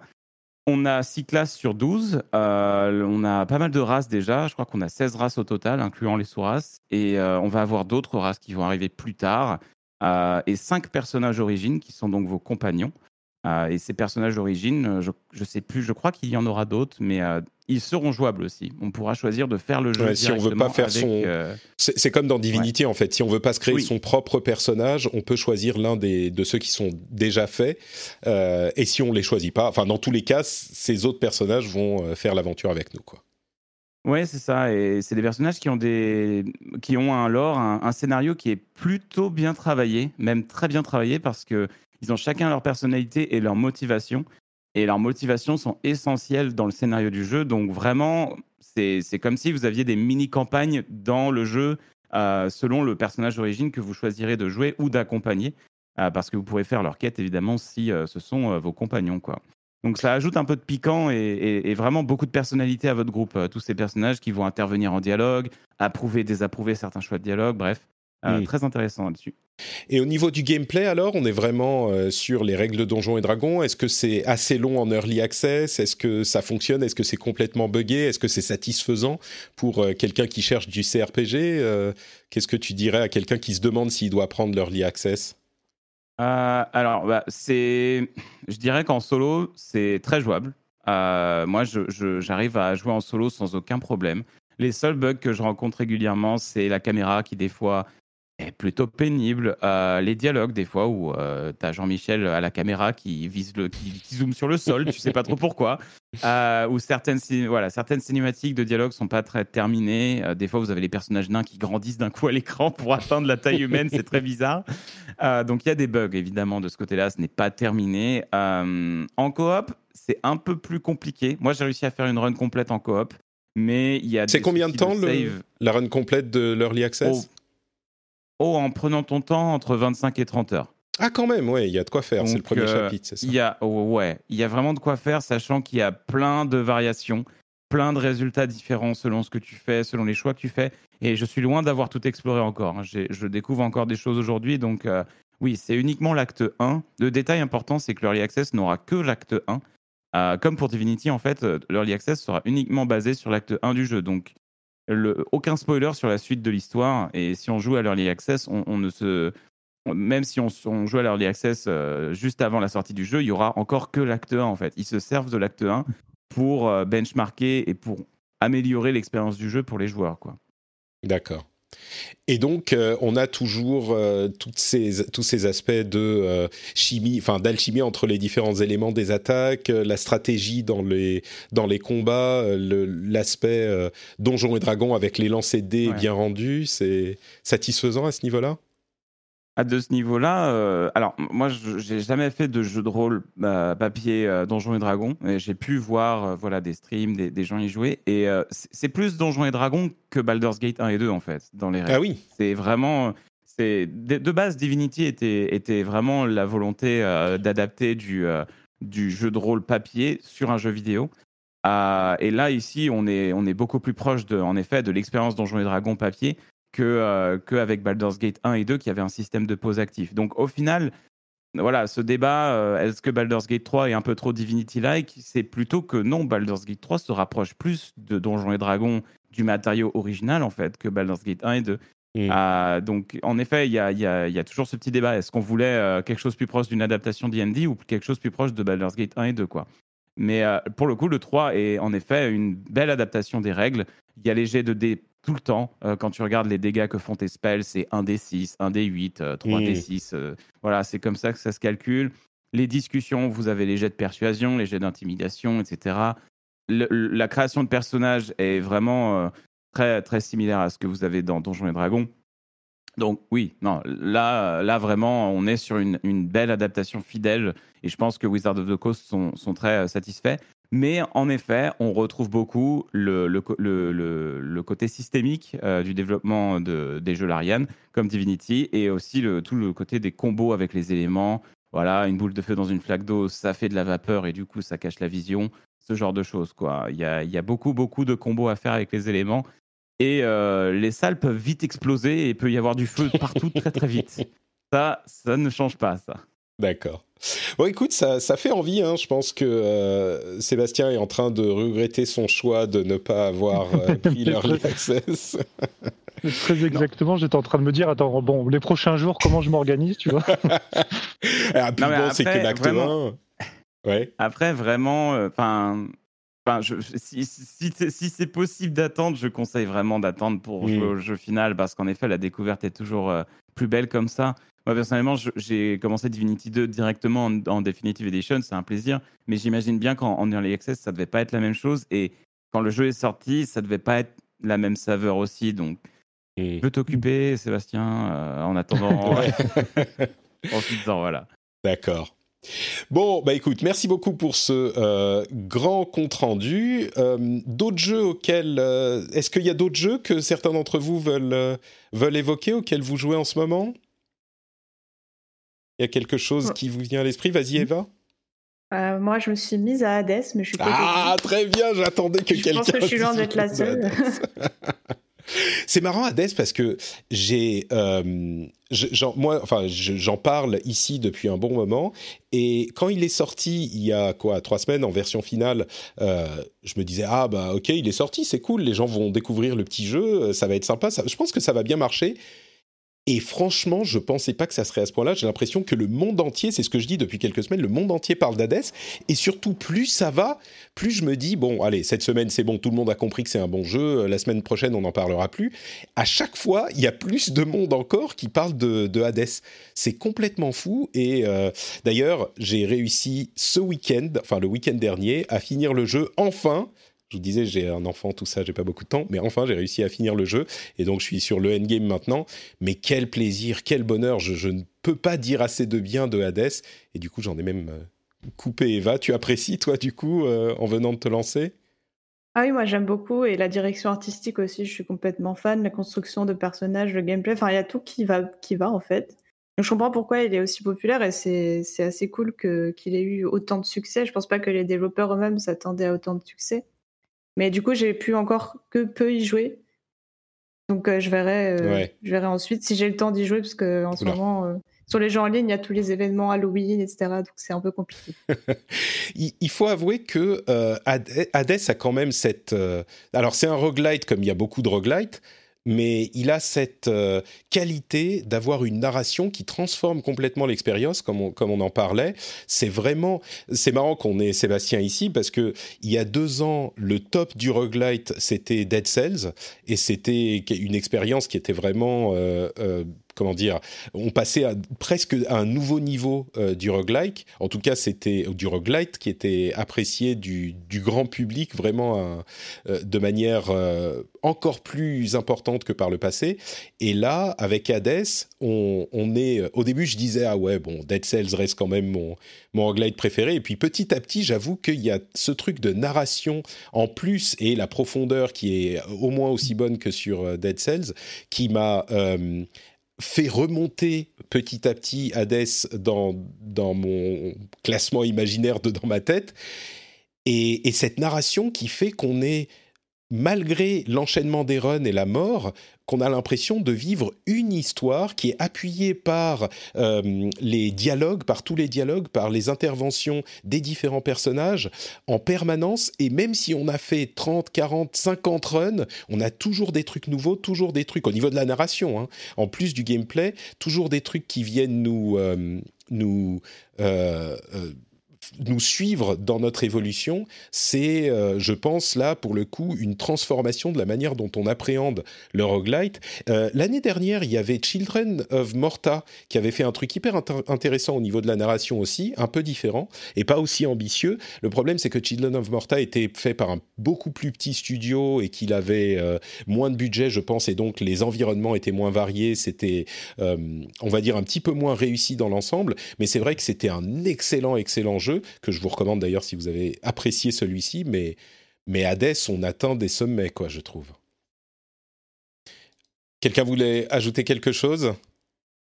J'ai entendu quelqu'un qui prenait sa respiration. Sur Hades, ouais, euh, moi je trouve, ça, je trouve ça vraiment très très cool. Ils ont fait un long chemin, si tu veux, je trouve, entre les toutes premières versions qui étaient sorties. Euh, je crois que c'était une exclue d'ailleurs à Epic au départ. Une Tout à fait. Il a, l'Early euh... Access a été lancé, lancé en décembre deux mille dix-huit avec l'Epic Game Store à l'annonce. Donc, ouais. euh, et moi je l'ai pris à ce moment, ouais. Et, euh, et en plus, à l'époque, il s'était pris un espèce de backslash de la communauté à cause de ça, alors que c'était pas franchement très justifié, mais c'était le moment où euh, les, enfin, il y a eu beaucoup de discussions sur les exclusivités Epic. Et, euh, mais le, ouais, le jeu a fait un sacré bout de chemin, et je te rejoins complètement là, sur sa partie narration. Je suis hyper jaloux de la manière dont ils l'ont fait, euh, parce que je trouve que c'est la bonne façon de faire de la narration avec euh, des, envir- enfin, des, des morts permanentes et des choses comme ça, quoi. Enfin, c'est juste, euh, ouais, c'est juste hyper bien, quoi. Ouais, c'est, c'est très intelligemment conçu. Euh... Je, je réponds à la chatroom, j'ai pas dit que Children of Morta était pas bien, au contraire, euh, je l'ai découvert trop tard pour qu'il soit dans ma liste des jeux de l'année euh, l'année dernière, mais il aurait clairement été dans la liste. C'est un, un roguelite, incro- un Diablo en fait, imaginez Diablo en roguelite, euh, avec en plus une, une, un, un, un, un pixel art super réussi et une narration intéressante aussi, excellent, excellent jeu, mais il est beaucoup moins ambitieux, on va dire. Alpha, si tu t'es pas encore mis à Hades, euh, je pense que tu vas pas pouvoir ah, y échapper. Ah ouais, c'est... tout le monde m'en parle, en effet. Et j'ai vu euh, aux events, notamment Zera, euh, Zera organiser sa oh, tournoi et gagner son propre tournoi. Oh, mais j'ai vu, j'ai vu c'est la manière dont il joue, j'ai été euh, dégoûté pour moi, en fait. Je me disais, en fait, je suis vraiment très mauvais. Ouais, non, en plus, Supergiant Games, j'aime, j'aime beaucoup. Euh, j'avais joué à Bastion et j'avais commencé Transistor, j'étais, je, je sais plus si j'avais terminé. Et j'avais beaucoup aimé la D A et les O S T. Je trouve que les O S T de ces jeux sont, sont vraiment ouais. divines.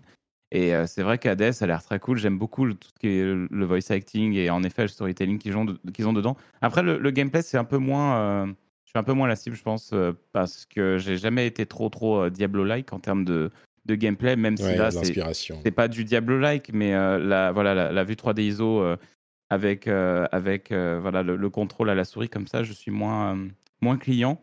Euh, mais, tu peux, mais oui, tu peux le faire à la manette. Hein. D'ailleurs, ça se joue à la manette plutôt. Donc, euh, okay, ça peut... d'accord. Ouais. C'est, c'est beaucoup plus pratique à la manette. Moi, c'est comme ça que je le fais et ça marche très bien.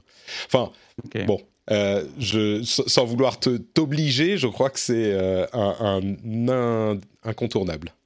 Ouais, mais, ouais, non, il faudra, il faudra que j'y voir. passe. Mais là, bon, là, il y a des choses à euh, faire. Juste pour finir sur les jeux, euh, sur les jeux en ce moment, euh, euh, peut-être à noter euh, le mode multi. Moi, je suis sur le mode multi de Ghost of Tsushima. Ah oui, bien et, sûr. Euh, oui. Et je trouve qu'ils ont fait euh, un travail euh, vraiment très, très, très, euh, très bon pour euh, un free L C.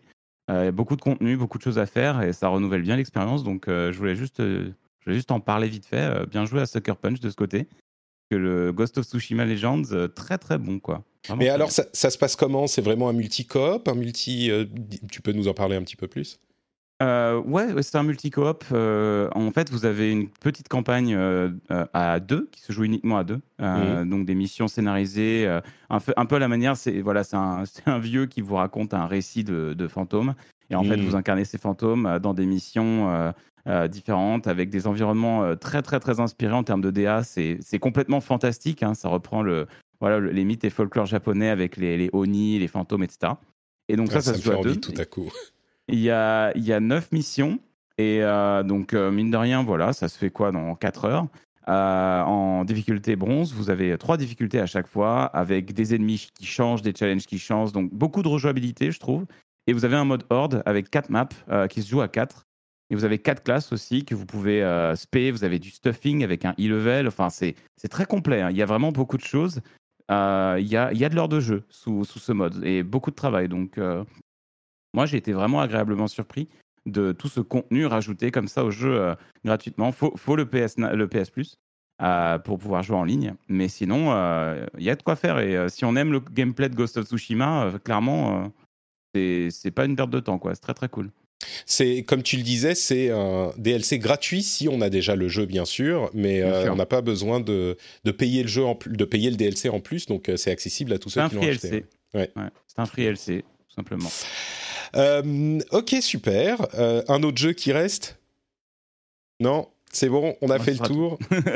euh, Eva, Sébastien, ok. Eh bien, écoutez, on va euh, donc continuer dans, avec euh, un petit tour rapide des news euh, qui restent.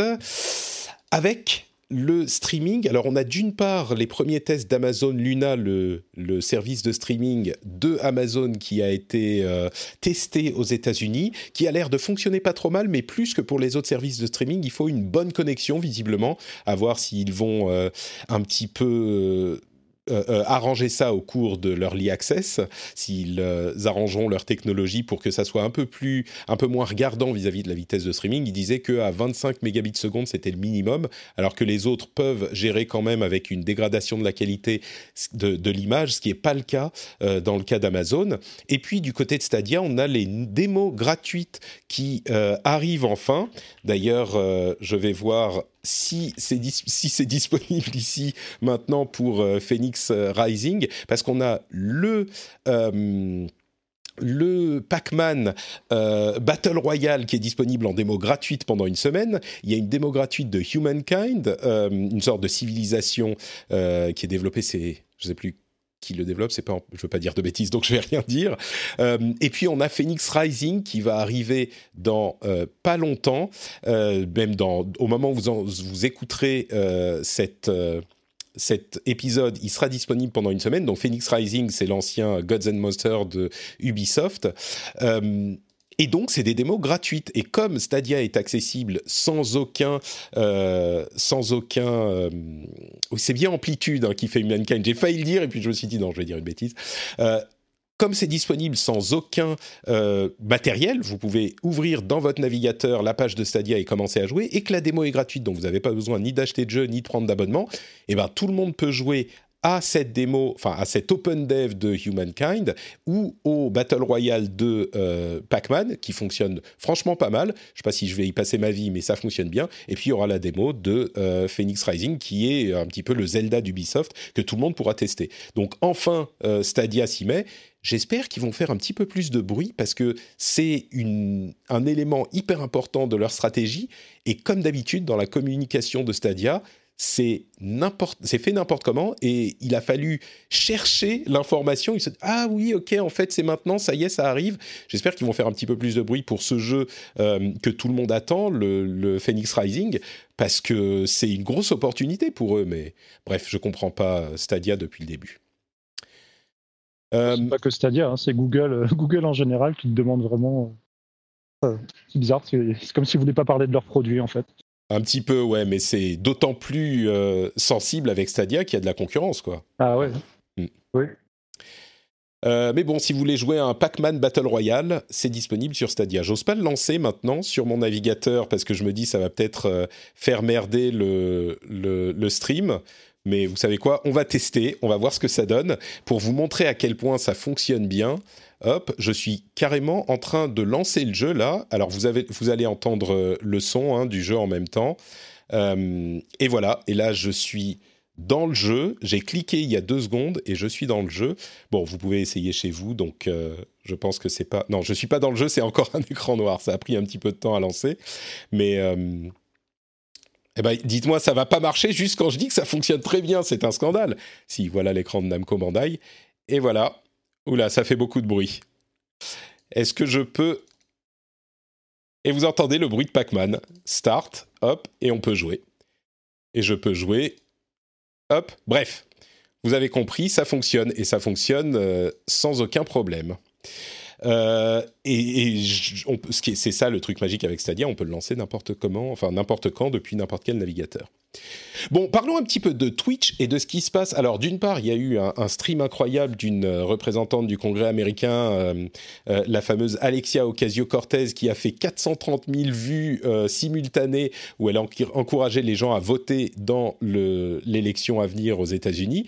C'est marrant de voir euh, un homme politique qui se sert de cette manière de Twitch, même si on a dévu, déjà vu ça en France dans une... Euh, ampleur moindre peut-être, mais surtout quand on parle de news de Twitch, c'est cette série de euh, suppression de vidéos euh, qui a été faite par Twitch suite à des demandes des ayants droit de la musique qui ont envoyé des demandes D M C A, donc euh, des demandes de, euh, de, de, comment dire, bah de suppression parce qu'il y avait de l'utilisation de contenu copyrighté, en l'occurrence la musique qui est utilisée depuis très longtemps sur Twitch euh, par les streamers, euh, parce que bon, c'était comme ça que ça se faisait, mais... Les euh, instances de, de Twitch là, ont décidé de prendre la chose au sérieux et les nombreuses demandes, les milliers de demandes des ayants droit euh, ont mené, ont causé euh, la suppression donc d'une énorme partie des euh, vidéos archivées des streamers sans prévenir. En fait, ils ont juste tout supprimé.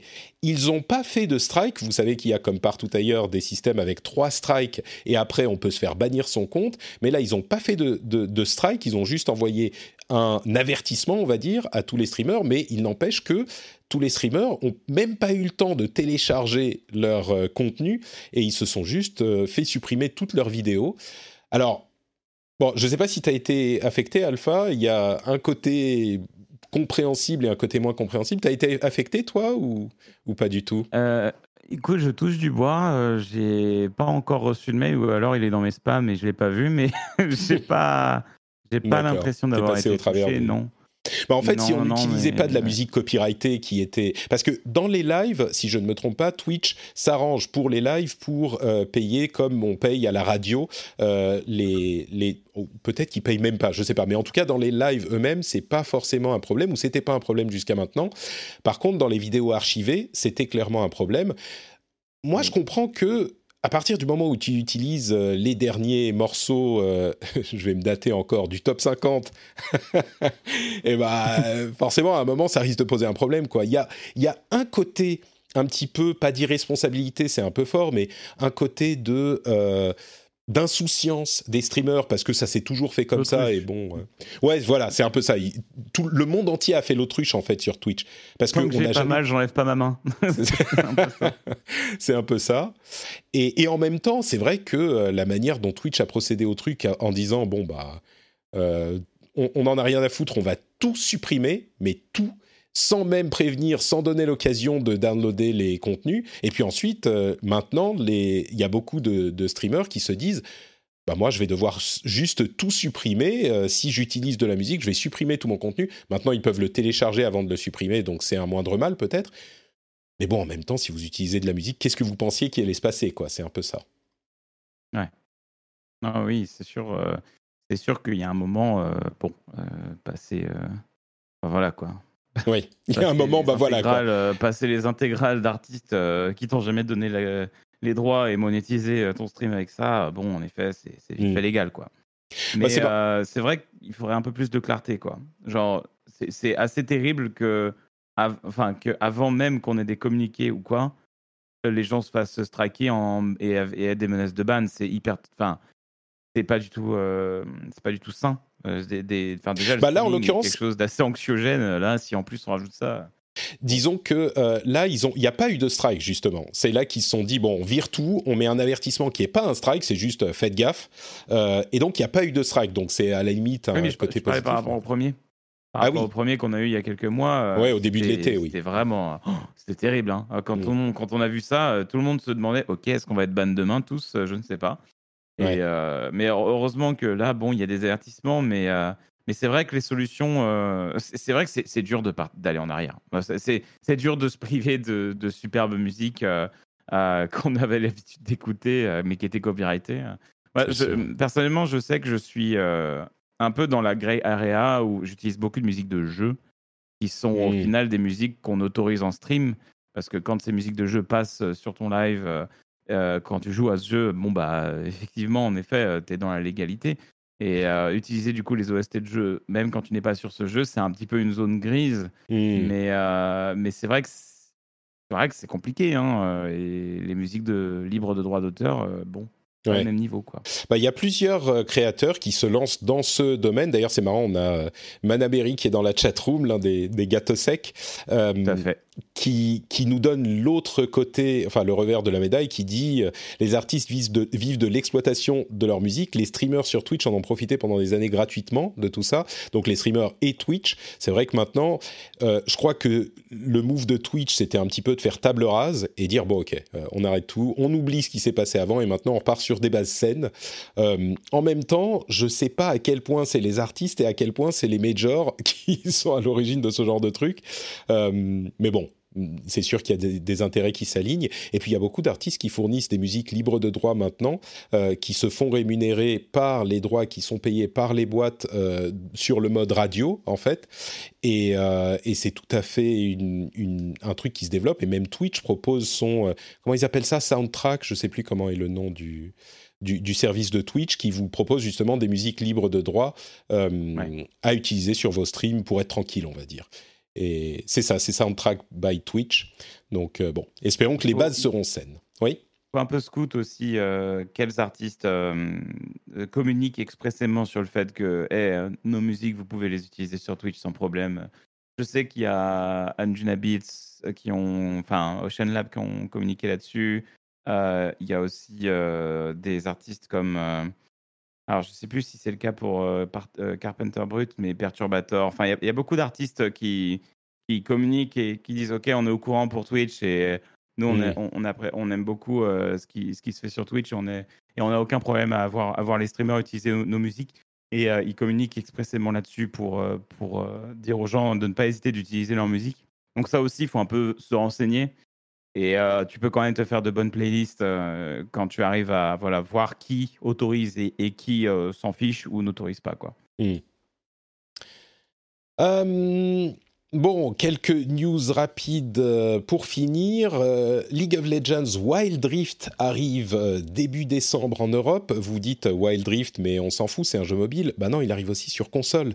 Donc, euh, si vous voulez jouer à League euh, sur console, bah, vous pourrez début décembre préparer le, euh, la fonctionnalité de la PlayStation cinq pour enregistrer les conversations euh, au micro pour euh, envoyer pour modération. Euh, Blizzard a arrêté le développement sur Starcraft deux, en tout cas le développement de nouveaux contenus. Donc il, va, il rentre en mode maintenance. Starcraft deux, ça en a déçu beaucoup, mais euh, bon, j'avoue que je comprends un petit peu. Euh, on peut débattre de Starcraft deux, mais bon, il y a des euh, encore un nouveau studio qui a été ouvert par des anciens de Blizzard qui s'appelle Frost Giant Studios. Et euh, au début, je pensais que c'était juste deux personnes qui allaient ouvrir un studio. En fait, il y a toute une poignée de, d'anciens développeurs et qui veulent faire du R T S. Donc peut-être que le R T S continue. continuera par ce biais. Euh, on a eu une jolie interview de Phil Spencer dans Kotaku qui parle de plein de sujets différents, mais surtout qui a euh, fait une annonce qui a un petit peu, euh, euh, comment dire, étonné le monde entier, où il disait « Ah bah, nos jeux des studios achetés, comme par exemple Bethesda, ils seront peut-être pas sur les autres plateformes. » Et tout le monde a dit « Oh mon Dieu, Phil Spencer a dit que euh, Elder Scrolls six, euh, que Skyrim deux ne serait pas sur PlayStation cinq. » Alors, c'est pas tout à fait, tout à fait ce qu'il a dit. En fait, il répondait à une question de Steven Totilo, le rédacteur en chef de Kotaku, qui lui demandait euh, « Est-ce que vous pourriez rentabiliser l'achat monumental de euh, Bethesda, enfin de ZeniMax, en ne sortant pas les jeux sur les autres consoles? Est-ce que ça serait possible ?» Et Phil Spencer, en résumé, disait « Oui, ça serait possible. » Et on étudie les, le, la sortie... Enfin, il disait juste « Oui, ça serait possible. » Il n'a pas dit que ça ser- ça sortirait pas sur les autres consoles. Mais bon, en même temps, ça veut dire que ça pourrait ne pas sortir sur les autres consoles, ce qui n'est pas très surprenant. Mais c'est marrant de voir que le monde entier a, a sauté de son lit en disant « Ah !» Alors que bon, c'était clairement une possibilité. Euh, et quoi d'autre? On a des, euh, des, des informations additionnelles sur le deal entre GameStop et Xbox, justement. GameStop qui va avoir euh, de l'argent à chaque fois qu'une console qu'ils ont vendue sera utilisée pour acheter du contenu en ligne. Euh, bah en fait, après analyse un petit peu plus profonde que ce qu'on avait fait l'année dernière, et, et certains euh, journalistes ont mentionné et ont remarqué le fait que GameStop, GameStop en fait pas des caisses, hein, ils en parlent pas énormément. Et donc, il est très possible que ça soit une partie tellement minime que ça ne changera pas énormément leur, euh, leur résultat au final. Donc, euh, peut-être à, à prendre avec un peu plus de pincettes qu'on ne pensait à l'origine, cette, euh, cette information. Pas des pincettes, mais enfin, ce n'est pas un gros, gros deal et ce n'est pas ça qui va sauver GameStop. Euh, des nouveaux... Euh, des, nouvelles, des nouveaux témoignages de Crunch chez C D Projekt Red. Alors...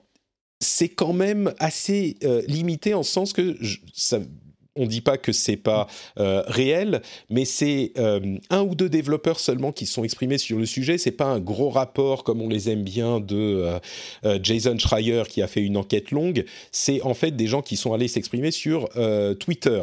Donc ça met quand même un petit... Euh, un petit Euh, warning sur le radar, mais c'est pas non plus complètement confirmé. Je suis sûr que vous en avez entendu parler, donc euh, il faut euh, comprendre de quoi il s'agit. Euh, et puis on a un, des cybercriminels qui menacent Ubisoft euh, de publier publiquement le code source de Watch Dogs Legion. Euh, ils auraient réussi à télécharger le code source et ils menacent de le, de le publier. Euh, c'est, en gros, c'est du chantage. À voir ce qui va se passer. Watch Dogs sort dans pas longtemps du tout, dans une semaine. Euh, bon... à voir s'ils vont euh, céder ou s'ils vont négocier. Moi, j'aimerais bien un gros message de, d'Ubisoft euh, qui dirait « on ne euh, cède pas au chantage, euh, publiez-le si vous voulez ». Bon, évidemment, ça aurait des conséquences assez dramatiques pour eux, mais, mais qu'est-ce qu'ils vont faire? Ils ne vont pas euh, payer des millions et puis risquer de le voir euh, publier quand même. Ouais, Sébastien? J'ai, j'ai vu passer cette news-là et franchement, je me suis vraiment demandé, très sincèrement, si c'était pas un coup de com', parce que c'est tellement en phase avec le jeu que franchement, c'est un peu gros, quoi. Enfin, je ne sais pas, hein. Mais euh, s'ils voulaient faire un coup de com' euh, rigolo, enfin original, euh, Tu sais, quand même sacrément bien de tomber, quoi.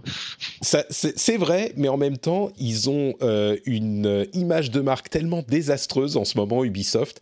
Je crois que ouais, s'ils ouais. font ça et que finalement tu te rends compte que ah non, en fait, c'était pour rire, euh, acheter Watch Dogs Legion, ça serait mais euh, dramatique. Moi, je crois que ça serait pas forcément une bonne idée, mais peut-être. On n'est plus à ça près chez eux. Euh... Et enfin, euh, dernier sujet que je voulais aborder avant de vous libérer, euh, le rapport de Feminist Frequency qui fait chaque année une étude sur les jeux annoncés dans l'année pour voir combien ont des protagonistes femmes et hommes. Et on a une belle embellie cette année avec euh, dix-huit pour cent de jeux annoncés qui ont un protagoniste principal euh, femme, vingt-trois pour cent hommes, alors que l'année dernière, c'était cinq pour cent et vingt et un pour cent. Euh, le reste, euh, cinquante-quatre pour cent cette année, c'est... Euh, soit c'est euh, des options multiples, soit c'est... Il euh, y a aussi une petite partie, c'est euh, non précisé.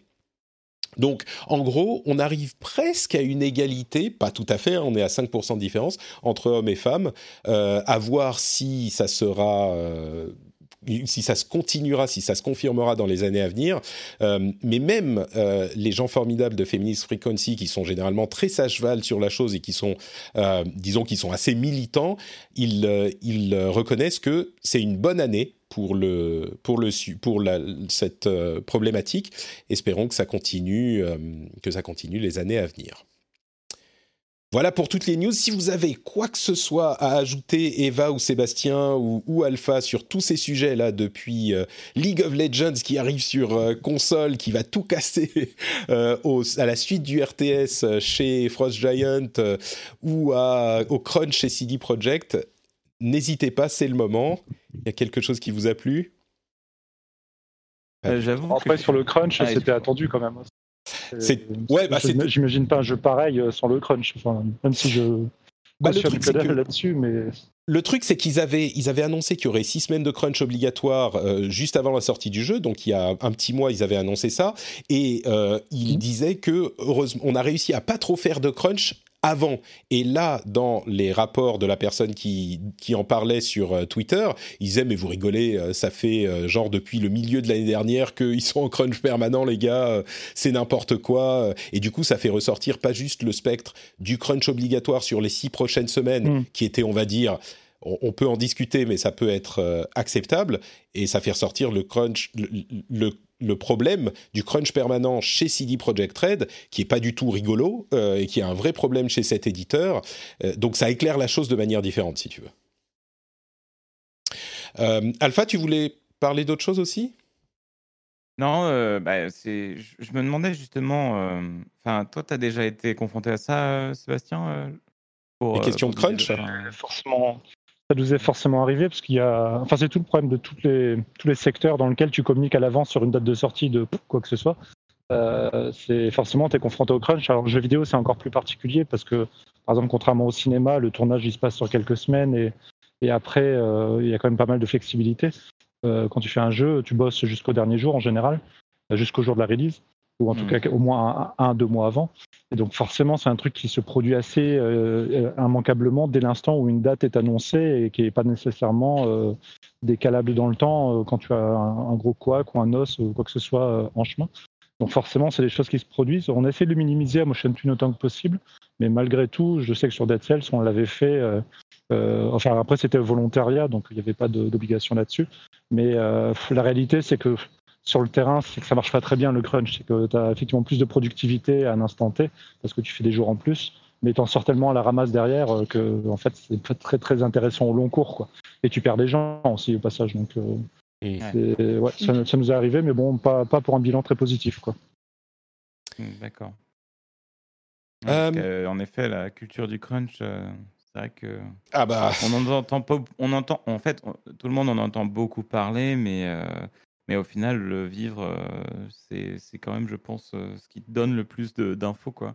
Bah oui, c'est, c'est sûr. C'est une chose, c'est une chose de, en effet, de se dire, bah oui, c'est pas bien le crunch, mais euh, en, en, bah, en substance, à quoi ça ressemble ? Moi, je, c'est, c'est vraiment la question que que je me pose. Je, ayant jamais bossé dans un studio, je, justement, je, je ouais. posais cette question. Et ils ont aussi, euh, Je sais que l'Ariane Studio aussi ont eu beaucoup de crunch pour Divinity deux et à mon avis B G trois, bon, vu la taille du jeu, il y en aura aussi énormément. Mais, euh, mais ouais, c'est bon. C'est, euh, c'est un petit peu, j'ai l'impression que ça, ça glisse vite vers du crunch euh, euh, sans, sans que vraiment tout le monde... Enfin, euh, je sais pas s'il faudrait une loi ou quelque chose pour, euh, pour prévenir ça, mais je sais pas je si c'est dé- faisable. Mais... Ça dépend de la taille du studio aussi. Mmh. Mmh. Parce qu'en indépendant, c'est vrai que c'est difficile. Euh, pardon, vas-y. Non, non vas-y, Eva, vas-y. vas-y tu, je te l'en fais. Quand je vois mes potes qui lancent leur premier projet indépendant, euh, ils, ils font tous face au crunch. C'est difficile de, d'imaginer un projet qui n'a pas recours. Mais dans les gros studios, c'est beaucoup plus difficile à pardonner, étant donné qu'ils sont censés avoir des managers et euh, une équipe R H, et cetera, qui est censée s'assurer que, que ça n'arrive mmh. pas, en fait. Ouais. C'est sûr que c'est, ça ne se gère pas et ça ne se comprend pas forcément de la même manière quand tu es un tout petit studio euh, plein d'indés euh, motivés. Mais même là, ça peut être problématique. Euh, pour, pour répondre peut-être un petit peu à la question de, de tout à l'heure, si tu peux, et puis on va conclure là-dessus, si tu peux nous décrire un petit peu, euh, pas forcément, enfin je ne sais pas où tu aurais eu ces expériences de crunch spécifiquement, mais comment ça se passe en fait, c'est épuisant, tu as envie quand même, mais tu es crevé, mais, mais tu sais que tu ne peux pas continuer comme ça tout le temps. Euh, c'est quoi, qu'est-ce qui se passe dans la tête d'un dev qui est en plein crunch pour sortir un jeu ? Bah, en fait, c'est, euh, quand tu es dans une période de crunch, c'est pas vraiment le moment où ça pose de vrais problèmes, à part euh, sur la vie perso, parce que forcément, tu as moins de temps libre et tu es plus souvent au bureau, quoi. Mais euh, là où ça pose surtout problème, c'est les effondrements que tu as après, en fait. Ah oui. Je pense que c'est un peu la même chose, euh, par exemple, ce que tu parlais sur ZEvent, ou quand, quand nous on fait des game jams ou des événements où tu fais beaucoup de choses, plus que d'habitude, bah, tu en sors tellement ramassé derrière que ça... Oui. Ah, ça a coupé un petit peu. Trop de crunch, apparemment. Trop, euh, clairement, la connexion, la connexion de Sébastien fait un peu trop de crunch. Et l'appel, là. Mais j'imagine que euh, ouais, le ZEvent t'en sort euh, complètement par terre au bout de deux ouais, jours. C'est pas du crunch, ça. Ouais, non, mais je veux dire, c'est, tu, tu bosses sans arrêt. Et puis, euh, le truc, c'est que le crunch, si c'est six semaines encore, ça peut être géré. Mais imagine quand c'est des mois et des mois. Et puis, euh, Sébastien disait, euh, tu peux te... te Tu, tu, tu bosses jusqu'à la sortie du jeu, mais il y a beaucoup de développeurs aussi, aussi chez qui c'est, bah, une fois que le jeu est sorti, il faut bosser sur le D L C, il faut maintenir le jeu parce que ouais. c'est un jeu service. Ouais. Et puis, ils ont tout le multi à développer encore hein, sur Cyberpunk. Hein. Je sais qu'ils veulent euh, le sortir un an après euh, le solo, donc euh, ouais. c'est loin d'être terminé le projet une fois que Cyberpunk mmh. est, est gold. Hein.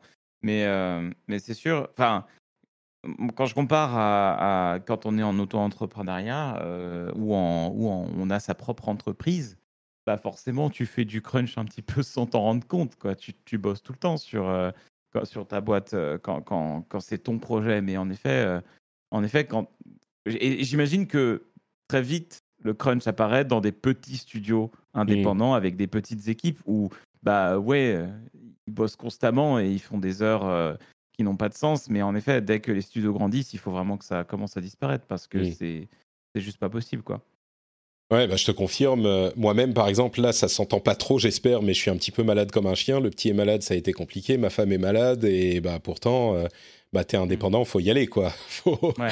faut bosser. Et, euh, et je pense que c'est l'une des problématiques euh, avec les gros studios, c'est que nous, euh, indépendants, bah, on bosse pour nous et on choisit nos horaires. Et oui, on bosse ouais. beaucoup, mais c'est un petit peu le, le choix qu'on a fait, même s'il faut essayer de, de, de trouver des, un équilibre. Quand tu, ouais. C'est ça. Et puis si tu bosses comme un fou et que tu fais, euh, je sais pas, trente pour cent de thunes en plus euh, ce, ce mois-là, bah, l'argent, il vient dans ta boîte et éventuellement dans ta poche. Les employés qui vont bosser comme des malades pendant six mois, bah, bon, encore chez C D Projekt Red, ils ont une participation aux bénéfices, donc c'est peut-être un peu différent, mais souvent, bah, c'est pas dans ta poche qu'elle va l'argent, c'est dans la poche de ceux qui sont au-dessus. Donc, euh, bon. Séba- Sébastien est revenu, tu, tu nous finis ta description de, euh, du crunch et tu disais, euh, ce qui est dur, c'est après. Quoi. Ouais, tout à fait. Excuse-moi, je, je, du coup, j'ai changé de position. Je vais prendre un tout petit peu moins fort. Euh, et ouais, ce que je te disais, ben voilà, c'est surtout le, l'après en fait qui est dur, c'est que c'est une grosse perte de productivité au final. Et euh, chez Motion Twin, ça, typiquement, on compte les heures. On a un, un système, on report toutes les heures qu'on, qu'on fait. Et, euh, et effectivement, euh, ce qui est sûr, c'est quand tu fais la grosse addition sur plusieurs mois, bah, les périodes de crunch sont suivies d'une d'un, période de creux.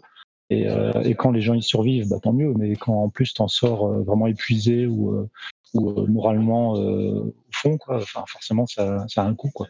Dans notre ouais. cas, on n'a eu aucune situation grave comme ça qui soit jamais produite, alors Dieu merci. Mais euh, c'est ce qui se passe dans des grosses structures. Euh. Et juste pour répondre sur ce que tu disais tout à l'heure, je trouve que c'est c'est un peu systémique. En fait, le crunch, c'est pas quelque chose. Bien euh, sûr. Ouais. Je, c'est, C'est, c'est pas quelque chose qu'on peut facilement éviter, et encore plus dans un gros studio, parce que le propre d'un, du jeu vidéo, justement, c'est que tu euh, as une idée initiale, tu as une théorie initiale sur ce qu'est le jeu vidéo que tu, que tu veux faire. Il y a beaucoup, beaucoup de découvertes en chemin, en fait. Beaucoup de choses qui, en fait, sont découvertes au moment où on implémente l'idée ou tel concept et tout. Et du coup, euh, c'est beaucoup de, de réadaptation et de, de changement de cap euh, qui, qui interviennent tout au long d'un projet. De changement de, de, de ton et tout ça. Et, et même, tu vois, sur, je pense qu'on parlait de Watch Dogs ou des, des jeux comme euh, Cyberpunk, euh, je ne doute pas une seule seconde qu'en plein milieu, il y ait des revirements, des choses qui sont devenues plus importantes. Plus ouais, tu veux dire, le, le, le, le jeu, tu pars dans une direction et tu découvres ce qu'est le jeu au fur et à mesure du développement, donc il faut exactement, changer de truc. Ouais. Et, et ça, ça, ça fait que l'idée même de pouvoir poser une date, ça n'a aucun sens, en fait. Mais on le oui. fait quand même. C'est plus le, le problème, il est plutôt là, en fait, quoi. Oui. On pose des dates sur quelque chose qui est par définition hyper fluctuant et non oui. anticipable. Et on, on est quand même, du part, euh, et plus encore pour les gros studios, ils sont obligés de se poser sur des années, euh, des, des calendriers euh, fiscaux, des calendriers euh, de budget, quoi. Oui. Alors que ça n'a aucun sens, tu vois. Le jeu peut oui. nécessiter plusieurs mois de plus et ils ne peuvent pas, quoi. Eh, le problème, c'est que si tu mets pas de date, euh, tu peux aussi continuer le développement pendant très très très longtemps et, et jamais sortir ton truc, parce que c'est une œuvre d'art finalement. Et à quel moment est-ce que tu décides que ton truc est terminé ? C'est comme le podcast. À quel moment est-ce que tu décides que ton épisode est terminé ? Je vous pose la question et il n'y a pas de réponse. Et si la réponse, c'est maintenant. Euh, l'épisode touche à sa fin. Euh, on, on mentionne dans la chatroom Star Citizen. Là, c'est pas la même chose. Ils ont, te- ils ont plus d'argent Oula. que euh, n'importe qui. Oula. Donc, eux, ils peuvent vraiment ne jamais le sortir. Hein. Ça posera pas de problème pour eux. Euh, bah, écoutez, merci à, à tous les trois d'avoir participé à ce euh, long épisode. Euh, avant de se quitter, j'aimerais tout de même vous donner l'occasion de nous dire où on peut vous retrouver. Euh, je vais donner la parole à Eva, qui est restée bien sage quand même sur cet épisode. Euh, désolé, on a, on J'ai a beaucoup, beaucoup appris. Parlé. Où est-ce qu'on peut te retrouver, dis-moi, sur, sur Internet ? Sur Twitter, principalement. Donc, c'est Salty Swan sur Twitter. Salty Swan sur Twitter. Le lien sera dans les notes de l'émission. Euh, Sébastien, où est-ce qu'on te retrouve, Mister Deep Night ?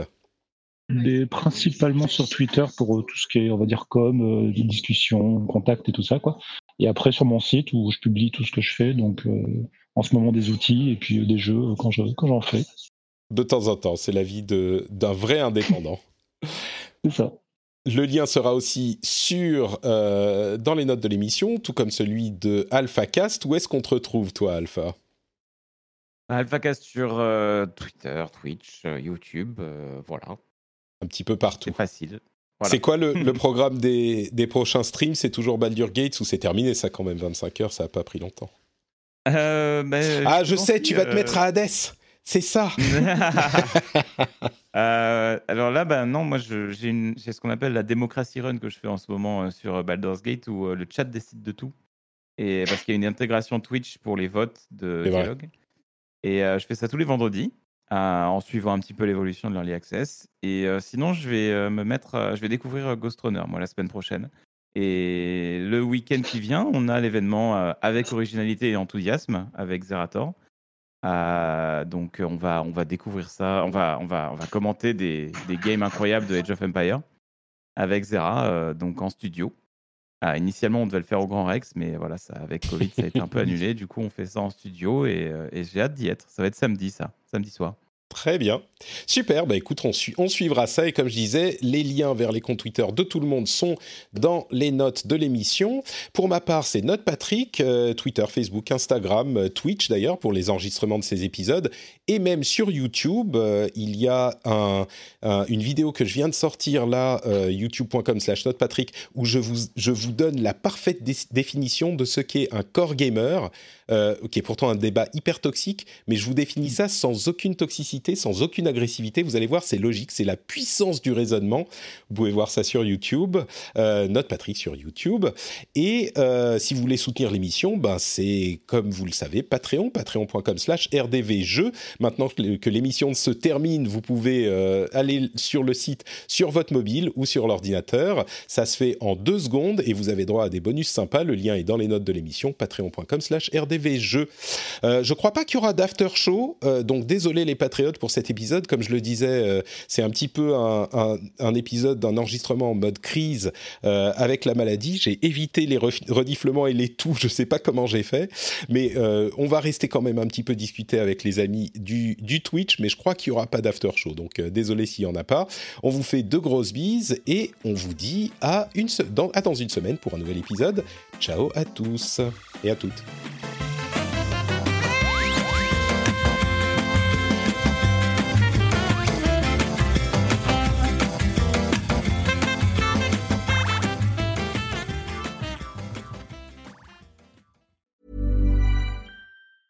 Hi, my name is Danny Pellegrino from Everything Iconic, and I'm excited to talk to you about Club Med. Club Med operates beach and mountain resorts and is the best all-inclusive getaway for families. They have Club Med Punta Cana, their flagship family resort, and many other options in Mexico, the Caribbean, and around the world.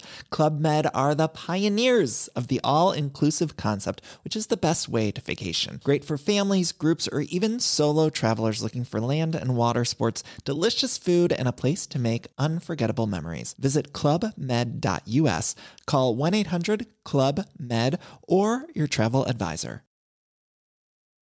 Join us today during the Jeep Celebration event. Right now, get twenty percent below M S R P for an average of fifteen thousand one hundred seventy-eight dollars under M S R P on the purchase of a twenty twenty-three Jeep Grand Cherokee Overland four by E or Summit four by E.